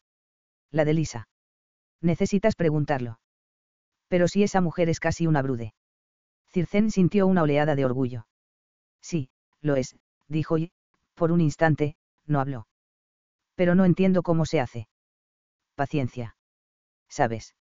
Cuando estudiaste por tu propia cuenta lo entendiste con rapidez. Te he observado. Sé que te has hecho más veloz. Sé que has contemplado el futuro. Sé que has alterado el espacio a tu alrededor, sin siquiera ser consciente de ello. Procederemos despacio. Poco a poco está bien, dijo Circen. Tengo la cabeza a punto de estallar con tantas ideas extrañas. Nos moveremos lentamente, le aseguró Adam. Hay mucho que tienes que aprender sobre nuestra especie, Circen, pero debes aprenderlo por etapas. La locura no es resultado de la inmortalidad. Es un molesto efecto colateral y temporal de nuestra perspectiva a largo plazo. Vemos cómo todo se interconecta, y si se busca ese conocimiento demasiado rápidamente puede hacer perder perspectiva e, incluso, causar locura. Algún día también yo seré capaz de ver esas cosas. Sí. Yo lo aprendí demasiado rápido, arrogantemente seguro de que nada podía dañarme. Cuando pude entenderlo me superó, como me había advertido a Oibeal que sucedería. Pero yo te entregaré el saber de nuestra raza en modo suficientemente pausado como para que puedas absorberlo y aprenderlo al mismo tiempo. Adam, la lanza, dijo Circén dubitativo. ¿Qué pasa con ella? preguntó Adam, con una sonrisa divertida apenas insinuada en sus labios. La lanza y la espada son las únicas armas que pueden matar inmortales. La lanza fue usada para herir a Cristo. Empiezas a ver las conexiones. Sigue. ¿Pero qué? Encontrarás tu propio camino. Son cosas que tienen que llegarte lentamente. No puedes esperar deshacerte fácilmente de todo aquello que creías que eran verdades. Todavía eres un hombre del siglo IX, en muchas y distintas formas. Habrá mucho tiempo para hablar de eso más adelante. Por ahora, concentrémonos en Lisa y en descubrir quién y qué eres. Esto es todo lo que siempre quise de ti, Circen, desde el principio, que aceptaras que soy tu padre y que quisieras aprender sobre tus antepasados. Soy el único tuata de Danaan que tiene un hijo que ha llegado a la edad adulta, agregó presuntuosamente. Algunos me odian por eso. Puedo enseñarte a navegar por el tiempo, pero la plena comprensión de tus habilidades solo vendrá con los años. ¿Estás seguro de que quieres seguir? No quiero que después me grites y estés enfadado conmigo nuevamente. 500 años de tu mal carácter es todo lo que puedo soportar. Circén hizo girar los ojos y Adam, atrapado en esa autoindulgencia, lo ignoró. Estoy seguro. Enséñame. Ven, dijo Adam extendiendo la mano. Comencemos y recupera a tu pareja. Bienvenido a mi mundo, hijo. La instrucción de Circén comenzó a la mañana siguiente y el señor de Brody empezó lentamente a entender lo que siempre había sentido y temido dentro de sí, el potencial de un poder ilimitado. Vio por qué eso lo había asustado a él, un guerrero que no le temía a nada. Ese poder era aterrador porque la habilidad de usarlo le acarreaba inmensas responsabilidades. Lo que una vez le había parecido un vasto e inexplorado territorio salvaje, su país, Escocia, ahora se presentaba en una nueva y sorprendente perspectiva. Había otros mundos, lejos de este que habitaban. Se dio cuenta de por qué los Tuata de Danaan parecían poco afectos a los mortales. La pequeña porción de tierra llamada Escocia y su pequeña guerra de independencia eran solo una entre millones en el universo. En los siguientes días de aprendizaje de solo una pequeña parte de sí mismo, comenzó a desarrollar, aunque se negara a admitirlo, algún respeto por el ser, el hombre que lo había engendrado. Adam en realidad se entregaba a extrañas diversiones, era proclive a entrometerse en situaciones ajenas y a las travesuras. Sin embargo, considerando lo que su, duende más oscuro, podía hacer, Circen notó que, en general, Adam se contenía de manera admirable. Comenzó también a darse cuenta de cómo los mortales, que no tenían esas habilidades mágicas, no lograban entender a aquellos que las tenían. Miró a su padre, que estaba doblado sobre un antiguo tomo del que estaba leyendo en voz alta, dando a Circén más antecedentes sobre su raza. Era difícil concebir que ese hombre insólito fuera su padre, ya que Adam exhibía su acostumbrado glamour que lo hacía parecer más joven que Circen. Adam, ¿de dónde salió ese vínculo que tengo con ella? ¿Qué pasó esa noche cuando ella y yo? Hicisteis el amor. Ah, follasteis, como diría Duncan. Adam levantó la cabeza del libro. ¿Qué fue lo que te dijo Morgana cuando eras un muchacho? ¿Sobre qué? Me dijo muchas cosas. Dijo Circen, encogiéndose de hombros. ¿Qué te dijo sobre poner tu semilla en una mujer? preguntó Adam, tratando de no reírse. Oh, eso. Me dijo que si lo hacía mi miembro se me iba a caer, murmuró Circén sombrío. Adam echó la cabeza hacia atrás, meneándola con regocijo. Eso es exactamente algo que hubiera dicho Morgana. Mucho mejor que intentar razonar con un muchacho obcecado como tú. ¿Y alguna vez pusiste tu semilla en una mujer? No. Primero, le creí y tenía miedo de que se me cayera. Después, cuando crecí lo suficiente como para darme cuenta de que estaba bromeando, no lo hice porque no quería sembrar bastardos a lo largo del país. Finalmente, cuando me casé con Naya y estaba listo para tener una familia, descubrí lo que me habías hecho. Te lo dije ese mismo día, no es cierto. Sabía que estabas planeando tener hijos. Me lo dijiste para prevenirme. Preguntó Circén perplejo. Por supuesto. Sabía lo que pasaría si lo hacías. Habrías estado ligado a una mujer que no amabas y eso es un infierno para nosotros. Así que derramar mi semilla en una mujer hace que permanezcamos conectados. Parece ser un efecto colateral de nuestra inmortalidad. Nuestra fuerza de vida es tan fuerte, tan potente, que cuando la liberamos dentro de una mujer mortal, la unión que se forja nos conecta. Y ese vínculo pronto incluirá a tu hijo. Lisa no está embarazada, dijo Circén rápidamente. Adam lo miró, burlándose. Por supuesto que lo está. Tú, que eres mitad duende, mitad mortal, eres mucho más viril que nosotros. Serás nuestra esperanza para el futuro. Lisa espera un hijo mío. Rugió Circen. Sí, a partir del momento en que pusiste tu semilla, la primera vez que le hiciste el amor. Circen se quedó en silencio. Los primeros siete meses son espléndidos. Es sorprendente cuando la fuerza del niño comienza a mezclarse con la tuya y la de ella. Sientes cuando el bebé se despierta, su excitación y la vida que surge en él. Te maravillas por lo que creaste y ansías que llegue, pero los dos últimos meses son un verdadero infierno. Tú, Circen, fuiste un tormento, querías salir, pateabas y te inquietabas, peleabas y repentinamente yo desarrollé el deseo de comer cosas ridículas que nunca antes había querido. El parto, dulce Dagda. Sufrí todo su trabajo de parto. Sentí el dolor y la creación, la maravilla. Para el momento en que nazca tu primer hijo, tú y Lisa estaréis tan íntimamente ligados que no serás capaz de imaginarte el hecho de respirar sin ella. Circén se quedó callado, maravillado por la idea de que Lisa estuviera embarazada y lo que iba a venir. Entonces se dio cuenta de la enormidad de lo que Adam había admitido. Tú tenías ese vínculo con mi madre. No es que yo no tenga emociones, Circén, replicó Adam con dureza. Trabajo para mantenerlas bajo control. Pero ella murió. Sí, dijo Adam me fui hasta los rincones más apartados de la tierra para no sentir su muerte. Pero no pude escapar. Incluso en morar o en otros mundos, la sentí muriendo. ¿Pero por qué la dejaste morir? Adam lo miró sombríamente. Al menos ahora, que entiendes que lo que tuve con Morgana es lo que tú tienes con Lisa, imagina lo que pasé permitiéndole morir. Tal vez puedas encontrar dentro de ti una forma de juzgarme con menos dureza. ¿Pero por qué la dejaste? repitió Circen. Adam sacudió la cabeza. Mi vida con Morgana es otra historia y no tenemos tiempo para eso ahora. Circen estudió a ese hombre extraño. Permitirle a Lisa morir. Nunca. Pero pudiste haberla hecho inmortal. Preguntó al borde de la desesperación. Adam miró a Circen con expresión de furia. Ella no lo hubiera aceptado. Ahora deja ese asunto. Circen cerró los ojos. Porque su madre había rechazado la poción que Adam le había ofrecido. La rechazaría Lisa. No se lo permitiría, resolvió. No le permitiría morir nunca. Se habían ido esos vagos sentimientos de culpa por pensar en hacerla inmortal. Después de lo que Adam le había contado, sabía que no iba a poder soportar perder el vínculo que tenían. Un niño. Ella tendría un bebé suyo y el lazo crecería hasta incluir a su hijo o hija. Vivir la muerte de Lisa. No. Pero en recompensa por tomar su mortalidad le daría un perfecto futuro con su familia. Sería su forma de enmendar las cosas. Circén se materializó al amanecer del día de su graduación. Rápidamente trepó el muro que rodeaba la casa de los Stone. Perforó los neumáticos de la rueda de la máquina pequeña, para impedirle que se moviera. Luego miró una máquina más grande con irritación. ¿Cuál era el Mercedes? se preguntó. Moviéndose rápidamente, también perforó esas ruedas.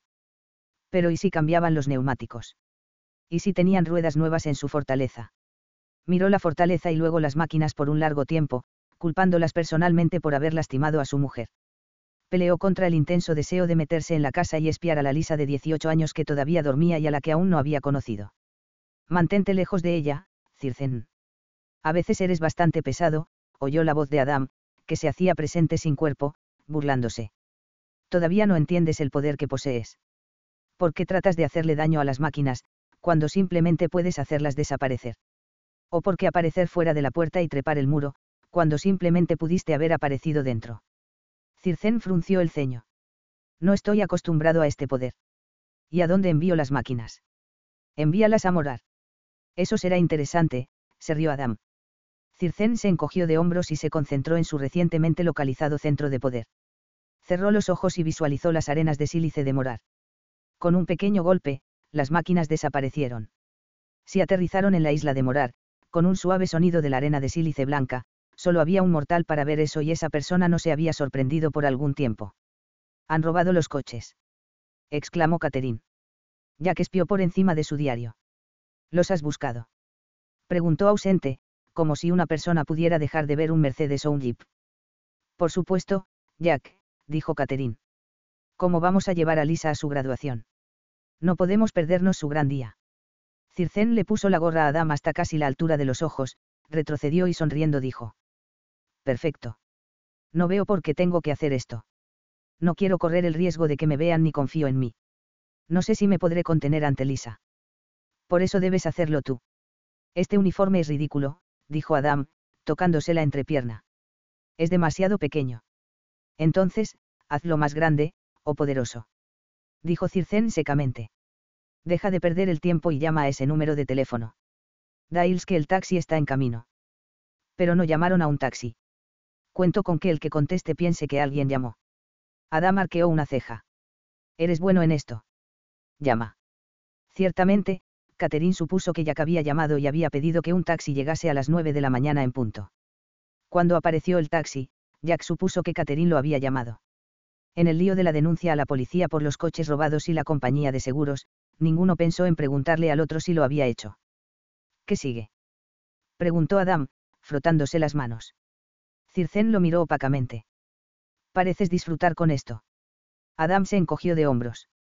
Nunca antes había manipulado algo con tanto detalle. Es fascinante. Cáncer. Ella dijo que su madre se estaba muriendo de cáncer, dijo Circen. No sabemos siquiera de qué tipo. Sospecho que esto no va a ser tan simple como hacer que dos máquinas desaparezcan. Debemos encontrar una forma de evitar que ella tenga la enfermedad y, por lo que estuve leyendo, no parecen saber qué la causa. Estuve revisando estos libros toda la noche, hizo un gesto, señalando los libros de medicina que había sobre su escritorio, en el estudio del castillo Brody. Adam tomó varios de ellos y los revisó. En uno se podía leer, Biblioteca Pública de Cincinnati. Los has hurtado de la biblioteca. Dijo Adam burlándose. Tuve que hacerlo. Traté de pedirlos en préstamo, pero querían unos papeles que no tengo. Entonces volví, pero un guardia, parece que protege en sus libros incluso en el futuro, casi me atacó antes de que pudiera terminar de encontrar lo que buscaba. Suspiró. Pero no puedo descubrir cómo prevenir la enfermedad. Debo saber qué tipo de tumor sufre. Adam pensó por un instante.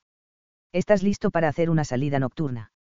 Creo que en su ciudad no hay más de media docena de hospitales. ¿Hospitales? Preguntó Circen, levantando la ceja. Realmente eres un bruto medieval. Los hospitales son los lugares donde tratan a los enfermos. Iremos a su época y robaremos los registros. Ven. Pasa a través del tiempo y seré tu fiel guía. Tiene cáncer de útero, dijo Circén suavemente, mirando por encima del hombro a Adam, quien estaba reclinado sobre el escritorio, en una oficina del Hospital del Buen Samaritano. Oye esto, el diagnóstico era una severa displasia. Con el tiempo, se convirtió en un cáncer. Hablan de algo que se llama, neoplasia intraepitelial del útero. A su lengua le costó pronunciar esas extrañas palabras, así que lo hizo muy despacio. Las notas indican que Catherine podía haber sido diagnosticada a tiempo para prevenir el cáncer, si se hubiera hecho algo llamado test de Papa Nicolau. Que Catherine le dijo al doctor que el último Papa Nicolau que se había hecho databa de ocho años antes de que le diagnosticaran cáncer parece que el cáncer de útero es causado por un tipo de virus que, en sus primeras etapas, se trata fácilmente. Adam se lanzó rápidamente sobre el manual que había cogido del escritorio. Ubicando el pasaje apropiado, se puso a leer en voz alta. Detección mediante Papa Nicolau, examen para detectar el cáncer, desarrollado en 1943 por el Dr. George Papa Nicolau. El PAP, como se lo suele nombrar, examina las células del cuello del cervix, o cuello del útero, ubicado en la parte superior de la vagina. Adam permaneció en silencio por un buen rato. Aquí dice que las mujeres deben hacerse un examen cada año. ¿Por qué no se lo hizo ella? Circén se encogió de hombros. No sé. Pero da la impresión de que, si retrocedemos algunos años en el tiempo, podremos impedir que el cáncer se desarrolle. Adam arqueó una ceja. ¿Cómo lo arreglaremos? Dime cómo harás para que una mujer, que obviamente odia ir al médico, vaya a ver a uno. Circén sonrió. Con una leve persuasión. Caterine ojeaba el correo, buscando una carta de su amiga Sara, quien estaba veraneando en Inglaterra. Hizo a un lado dos folletos publicitarios, resoplando sin delicadeza. Recientemente había estado recibiendo un montón de correo basura, relacionado con una única cosa, ginecólogos y cáncer de útero. Ya se hizo el PAP este año, decía uno de los folletos. El cáncer de útero es evitable, rezaba un folleto color rosa brillante. Todos eran de una organización sin fines de lucro, sobre la cual jamás había oído hablar. Era, aparentemente, de algún hacedor de buenas obras que tenía dinero para tirar. Los arrojó en un cesto para papeles y volvió a revisar su correo. Pero había algo que la fastidiaba, de modo que conservó el último folleto. Debía de haber recibido unos 50 durante el último mes, y cada vez que arrojaba uno a la papelera tenía una sensación de deja vu. Esa semana había recibido incluso una llamada desde el consultorio de un médico, que le ofrecía un examen gratuito. Nunca antes había oído de médicos que ofrecieran PAP gratis. ¿Dónde estará mi último examen? se preguntó, tocando el folleto. Con casi 16 años, ya iba siendo hora de que Lisa comenzara sus chequeos anuales. Tal vez sería difícil persuadir a su hija de que hiciera una primera visita al médico, cuando ella no había sido ni seria ni formal al solicitar turno para sí misma. Catherine miró el folleto pensativa. Decía que el cáncer de útero era evitable, que el PAP de rutina podía detectar muchas anormalidades. Y que a cualquier edad las mujeres podían contraerlo. Decidida, dejó el folleto y llamó a su ginecólogo para solicitarle turno tanto para ella como para Lisa. A veces ella y Jack tenían tendencia a ser irresponsables en cuestiones vinculadas a los chequeos, seguros de vida y revisión de los coches. No había ido a ver a su ginecólogo porque se había estado sintiendo perfectamente bien. Pero eso era como decir que el coche no necesitaba ninguna revisión porque funcionaba bien. El mantenimiento era distinto de la reparación. El folleto decía, la medicina preventiva puede salvar su vida. Lisa estaba bien y Catherine, por cierto, no quería perderse ningún momento del crecimiento de su hija. Algún día, tendría que ocuparse de sus nietos. Tal vez, ya que estaba en eso, debería hacer que Jack se ocupara de contratar algún seguro de vida. 30. ¿Estás seguro de que eso funcionará? Preguntó Circen con tono preocupado. Por supuesto que sí. Vamos a sacarla de morar mientras duerme y la llevaremos a su nuevo futuro. Ya lo he hecho antes, sin embargo, esta es la única vez que le he permitido a la persona retener una memoria dual. Estás convencido de que quieres que recuerde la otra realidad. Esa en la que su padre muere y su madre está enferma. Sí. Si le sacamos ese recuerdo, entonces sin duda no me reconocerá. No tendrá memoria del tiempo que pasamos juntos. Sin esos recuerdos, será una persona diferente y la quiero precisamente tal como es. Entonces, hagámoslo, dijo Adam. Al principio, estará muy confundida. Tendrás que hacértele rápidamente presente para ayudarla a entender. Una vez que haya vuelto, apresúrate a estar a su lado. Te necesitará. Lisa caminaba sin rumbo, cuando oyó las voces. Circen, tienes que hacerlo ahora. Circen, amor mío, susurró su mente. Ya llego, Lisa. Lisa se despertó de un sueño profundo. Su almohada tenía un agradable perfume. Trató de identificar ese aroma, jazmín y sándalo. Ese olor le hizo saltar lágrimas, le recordaba a Circén, la forma en que ese vago olor había siempre parecido formar parte de su piel. Rápidamente lo superó otro aroma, tocino frito. Mantuvo los ojos cerrados y dio vueltas alrededor de ese pensamiento. ¿Dónde estaba? Se había tropezado en la playa y en su delirio había encontrado una casa y una cama. Abrió los ojos con precaución examinó minuciosamente toda la habitación, buscando cualquier rastro del siglo XIV. Su primer pensamiento fue que había vuelto al castillo Brody. Pero mientras con su mirada escrutaba las pálidas paredes azules, su corazón se detuvo dolorosamente, reconocía aquella habitación, un sitio que había creído que no volvería a ver nunca más. Dejó caer su descreída mirada sobre la cama en la que yacía. Una cama de cuatro postes, de madera dorada, con un dosel blanco como la espuma. Adoraba esa cama que había tenido en su hogar de Indian Hill, en la otra vida. Se enderezó en la cama temblando violentamente. Había enloquecido por fin. Ma, mamá. Llamó, sabiendo muy bien que nadie le contestaría. Y como nadie le podía responder, pensó que era seguro de nuevo echar la cabeza hacia atrás y gemir, madre. Oyó pasos en la escalera y contuvo la respiración, mientras la puerta se abría.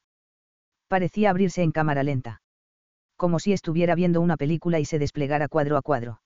Su corazón se agitó dolorosamente cuando vio a Catherine entrar, con una espátula en la mano y cejijunta, que era su modo de expresar preocupación. ¿Qué ha pasado, Lisa? Has tenido un mal sueño.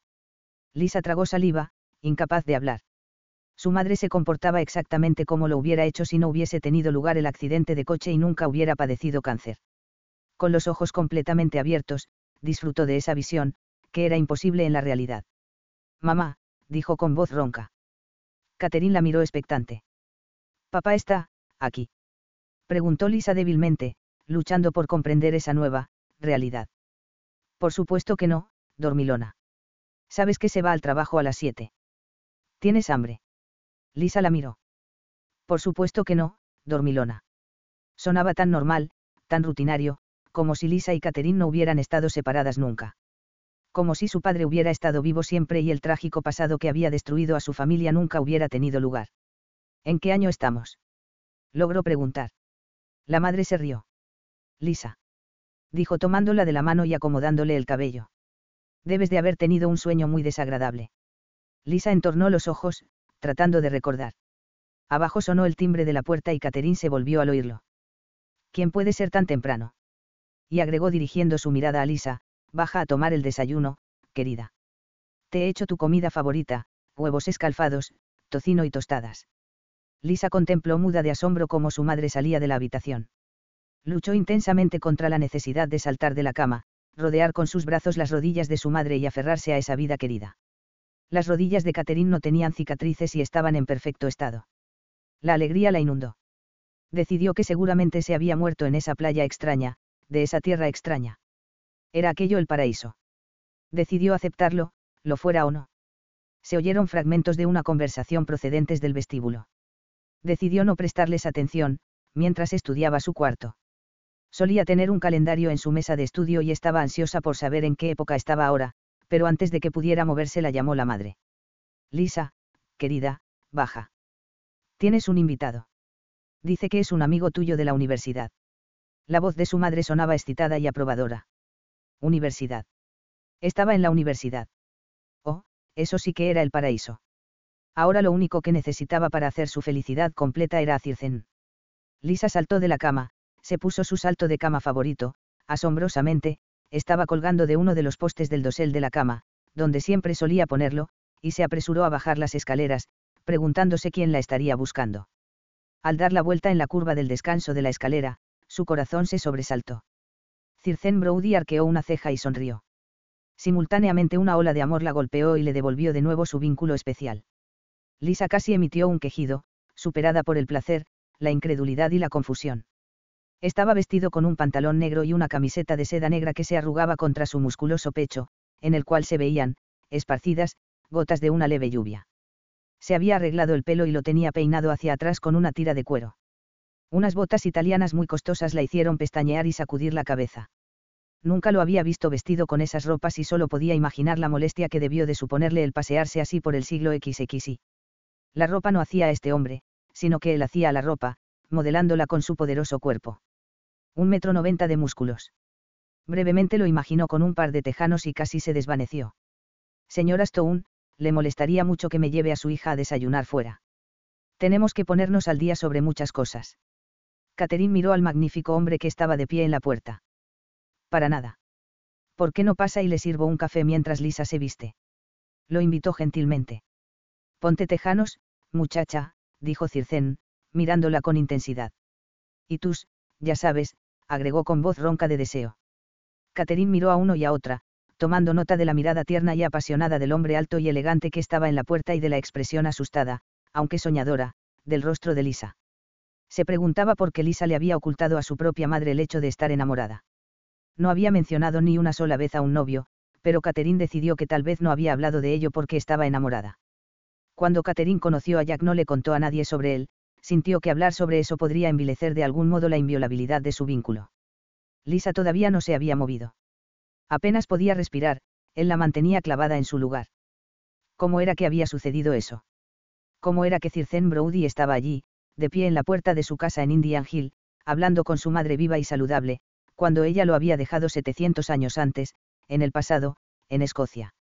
El sueño volvió a abrumarla, tenemos que hacerlo, ahora mismo. ¿Cómo lo has hecho? Preguntó Lisa débilmente. ¿Cómo ha hecho qué, Lisa? Preguntó Catherine con curiosidad. Tenemos mucho de qué hablar, muchacha, dijo Circén tiernamente. Eso que detecto, es acento escocés. Quiso saber Catherine, Escocia siempre me pareció un país romántico. Jack y yo estuvimos hablando de ir allá de vacaciones este año. Circen se volvió hacia Catherine, llevó la mano de ella hasta sus labios y rozó sus nudillos con un beso. Quizá puedan visitar mi hogar cuando vayan, dijo. Estaré encantado de recibir a los padres de Lisa en mi castillo. Lisa jamás había visto a Catherine tan aturullada. ¿Castillo? Preguntó. No me diga que usted tiene un castillo. Voy a traerle ese café, dijo con una risa ahogada. Mientras se dirigía a la cocina, se volvió y le echó una mirada a su hija, quien todavía estaba inmóvil al pie de las escaleras. Lisa, no lo has oído. Quiere llevarte a desayunar, aunque, por la forma en que está vestido, no estoy segura de que los tejanos sean lo más apropiado, querida. Tal vez el vestido veis con esas sandalias que tanto me gustan. Lisa asintió estúpidamente, solo para librarse de su madre. Luego se dio cuenta de que estaba alentando a su madre sana a que se fuera del vestíbulo. Le echó una mirada asustada a Circen y le dijo, aguarda un momento, no te muevas, y luego corrió hasta alcanzar a Catherine, que justo estaba entrando en el salón. Aguarda. Gritó. Su madre se volvió y la miró intrigada. Hoy estás actuando de manera muy extraña, Lisa, le dijo con una sonrisa y luego se inclinó hasta el oído de su hija y le susurró, me gusta. Oh, Dios. ¿Por qué no me contaste sobre él? Lisa abrazó a Catherine y le respondió. Te quiero, mamá. Catherine sonrió con sorpresa y complacida. Era exactamente la clase de sonido de alegría que Lisa recordaba de la época anterior a la muerte de Jack, en otra realidad. No sé qué es todo esto, Lisa, pero yo también te quiero, cariño. Dime nada más que tus próximas palabras no serán, lo siento, pero estoy embarazada y voy corriendo a casarme, bromeo. No estoy lista para que el nido quede vacío. La mano de Lisa voló hasta su vientre y sus ojos se agrandaron. Uh. Oh. Mejor voy a vestirme, dijo, dejando a su madre con las cejas levantadas y una muy intrigada expresión en el rostro. Huyó antes de pensar demasiado en la posibilidad que su madre había planteado. 31. Lisa, perpleja, le echó un vistazo a la suite. Después de ponerse sus, ya sabes, de encaje, el vaquero y una blusa, Circen la había conducido a través del tránsito con eficiencia y la había llevado a The Cincinnatian, un hotel en el centro de la ciudad, donde había reservado una suite. Estaba apabullada por lo capaz que era, por lo rápido que se había adaptado y asumido el control en el mundo moderno, el de ella. Pero entonces recordó que el hombre había nacido conquistador y guerrero, y que el siglo XXI, aunque sobrecogedor, era apenas un desafío más para él, y que, por lo tanto, lo estaba dominando con el mismo aplomo con que había dominado su propio siglo. Le había explicado algunas cosas camino al hotel, y gravemente le había informado que la perdonaba por haberlo abandonado, aunque su labio inferior tenía un ángulo tal que a ella le permitía saber que Circen había sido herido en sus sentimientos. También le explicó que la habían mantenido en la isla de Morar, mientras él y Adam le cambiaban el futuro, y le contó cómo habían impedido el accidente de coche y el tumor. Pero yo creía que odiabas a Adam. Circen suspiró, al tiempo que descorchaba una botella de champán y servía dos copas. Dejándose caer sobre la cama, la miró con expresión culpable y palmeó la cama a su lado. Abrió los brazos. Ven. Te necesito, muchacha, le susurró, cerrando los labios sobre los de ella. Luego procedió a mostrarle lo mucho que la necesitaba. Las ropas pronto cayeron, mientras se desvestían mutuamente con urgencia. Cuando solo estuvo vestida con el sujetador de encaje color rosa pálido y las bragas, Circén la cogió en sus brazos y la alzó por encima de sí, cayendo sobre la cama. Lisa quedó sentada ahorcajada sobre él y recorrió con las manos su pecho musculoso, siguiendo el rastro del sedoso cabello oscuro con un dedo leve como una pluma. Al deslizar el tirante de su sujetador, Circén gruñó con suavidad. Adoro estas cosas de encaje. Lisa se rió y dejó caer la cabeza hacia adelante, de manera que su cabello se deslizara sobre el rostro de Circén. Te amo. Lo sé, dijo él, con petulancia. Y por algunos momentos ella quedó perdida en una oleada de pasión, ternura y amor que brotaba en silencio del vínculo único que los unía. No me abandones nunca, muchacha. Eres la única, para siempre preguntó ella. ¿Me oíste? Preguntó y, con una perezosa sensualidad, arrastró la lengua sobre la punta de su pezón por sobre la delgada seda del sujetador. El pezón se puso inmediatamente duro. Palabras. Oí tus palabras. MMM. murmuró Circen, mordisqueándole suavemente los pimpollos que excitaba a través de la seda. Con un rápido chasquido, le quitó el sujetador y recibió los pechos de ella en sus manos, rozando sus pezones con las yemas de los pulgares me amarás para siempre.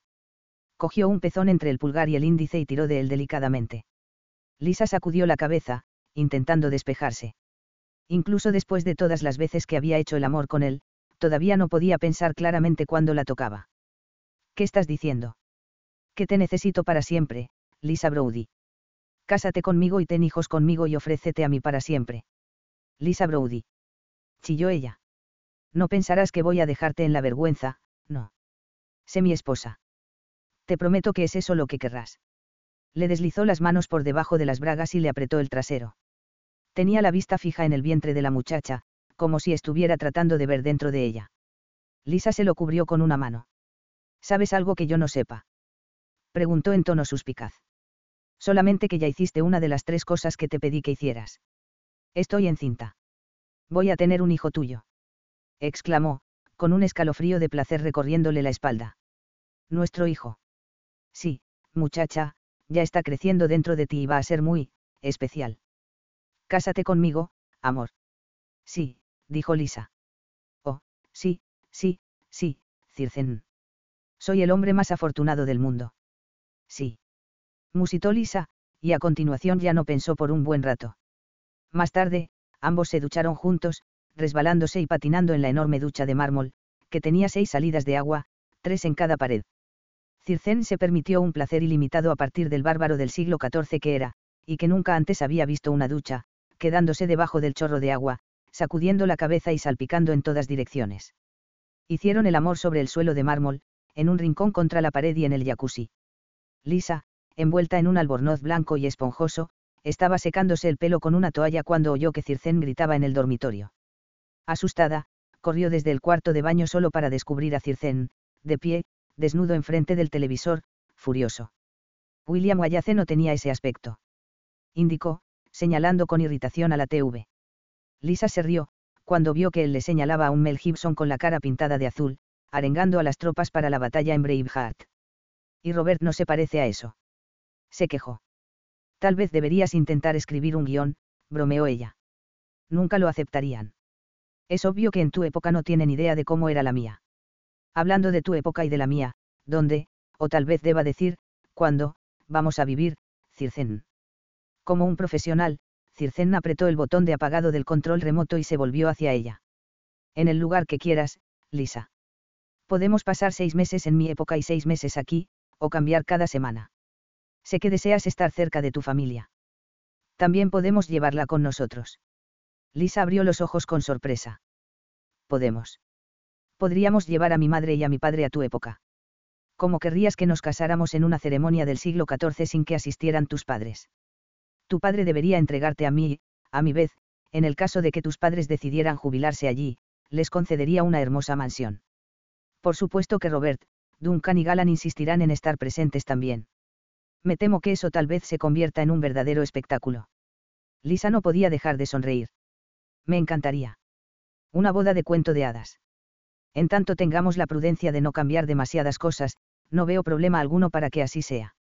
Estoy comenzando a entender lo que quiso decir Adam cuando me dijo que, si uno mira con atención la línea del tiempo, puede discernirse qué cosas son irrevocables y no deben ser manipuladas, y cuáles representan solo una diferencia mínima. Adam, dijo Lisa titubeante. No se había olvidado ni por un instante de que Circén no le había respondido su anterior pregunta.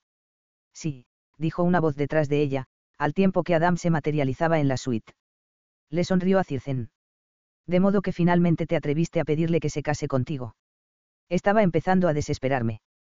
Cada vez que intentaba aparecerme, vosotros dos estabais. Lisa giró sobre sus talones. Tú. Adam le sonrió con expresión traviesa y se convirtió en Eiren, para luego volver a convertirse en Adam. Lisa se quedó muda. Pero solo por un instante. Avanzó hacia Adam. Me has visto bañándome. ¿Qué? rugió Circen. Me visitaba a cada rato cuando estaba en tu época, aclaró la muchacha. Circen miró a su padre. Lo hiciste. Adam se encogió de hombros, haciéndose el inocente. Me preocupaba que no la estuvieses tratando lo suficientemente bien y me acercaba a comprobarlo de vez en cuando. Deberías estar agradecido de que me haya decidido por revelar toda la verdad. Cuando se puso a preguntar sobre el niño, consideré decirle a Lisa que Irene se había escapado pero, en lo sucesivo, he decidido tratar de ser una persona nueva, al menos cuando esté contigo y con Lisa. ¿Por qué lo soportas? Dijo Lisa, meneando la cabeza. Está bien, Lisa, dijo Circén, ubicándose rápidamente a su lado. No es lo que crees. Añadió, frunciendo el ceño en dirección a Adam, no creas que me he olvidado de que la has visto mientras se banaba. Ya hablaremos de todo ello después, los tres, y quiero saber toda la historia. Pero ¿cómo has hecho para venir hasta aquí por tus propios medios? ¿Acaso Auibeal te ha perdonado? Adam se pavoneó, arreglándose el sedoso cabello oscuro sobre los hombros. Por supuesto. Otra vez soy todopoderoso. ¿Por qué estás siendo amable con él? Saltó Lisa.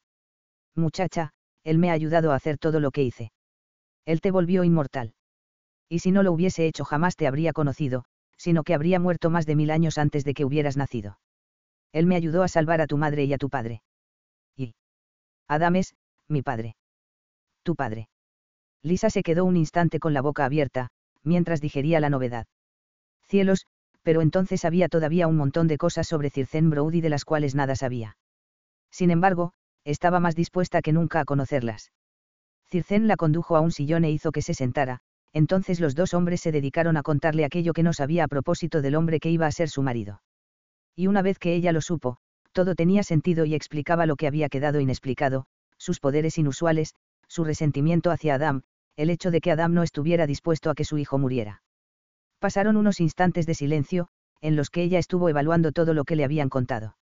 Después se dio cuenta de que ambos estaban observándola atentamente, y parecía como si estuvieran esperando algo. Adam fue al lado de Lisa y hurgó en su bolsillo, mientras Lisa lo observaba curiosamente, preguntándose con qué otra cosa iban a salirse ahora. Lisa, ahora sabes que soy mitad duende, dijo Circen amablemente, puedes aceptarlo.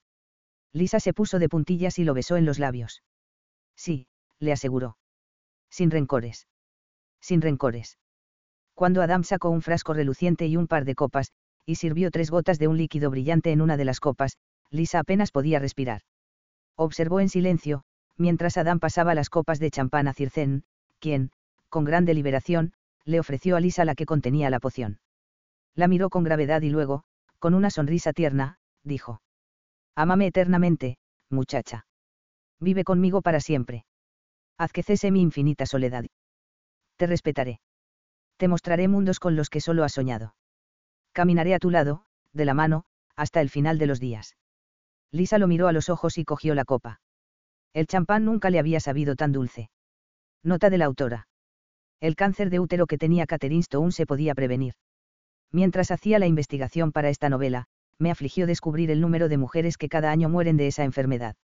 El cáncer de útero mata anualmente a unas 200.000 mujeres y cada año se verifican al menos unos 370.000 nuevos casos se ha estimado que en los países en vías de desarrollo solo el 5% de las mujeres se ha sometido a un examen de displasia de cervix en los últimos cinco años, y que, en los países desarrollados, solo entre el 40 y el 50%. Un sencillo Papa Nicolau, llevado a cabo por un ginecólogo, puede detectar la displasia de cervix en sus estadios precancerosos. Cuanto más temprano se detecte menos invasivo resultará el tratamiento.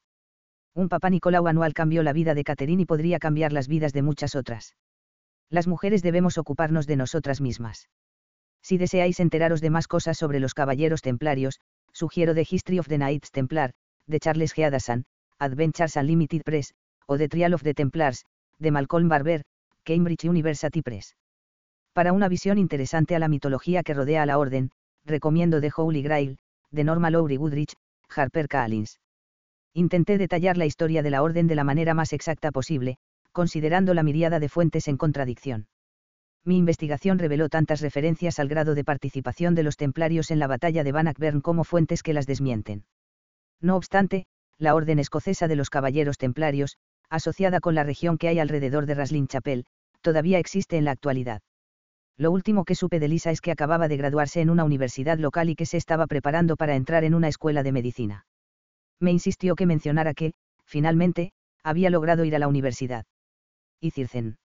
Después de haber vivido durante tantos siglos, no lo guía tanto la sed de conocimientos como Alisa y, en lugar de ello, dedica sus días y sus noches a complacer a su mujer. Oh, casi lo olvido. Adam insiste en que lo mencione. Si queréis saber más sobre él, continúo recordándole que él no es el héroe, de modo que a nadie le importa, podéis hallarlo en mi novela Nieblas de las Highlands, irritando al señor Alcón Douglas. Mejor el que yo. Con mis mejores deseos. Karen. Notas. 1. Sin, apócope de Sinar, pecador, en inglés. 2. El usquebaug es la bebida antecesora del whisky. N del té. 3. Alusión al modo escocés de pronunciar las consonantes. N del té. En el original, It was reassuring to hear someone poke fun at the disciplined Lord of Brody. Resultaba tranquilizador escuchar a alguien mofarse del disciplinado señor de Brody. N del editor digital. En el original, It must have taken him years, she thought, amazed. Debe de haberle llevado años, pensó Lisa, sorprendida. N del editor digital. Everybody in your crew identifies as either Big Mac Burger, McNuggets, or McCrispy Sandwich. But you're the filet fish Sandwich all day. That crispy fish, that savory tartar sauce, that melty cheese, that pillowy bun. Yeah, you get it. Every time. And if you love the filet of fish, right now you can catch two of the classics you love for just $6. Limited time only. Price and participation may vary. Cannot be combined with any other offer. Single item at regular price. Ba da ba ba ba.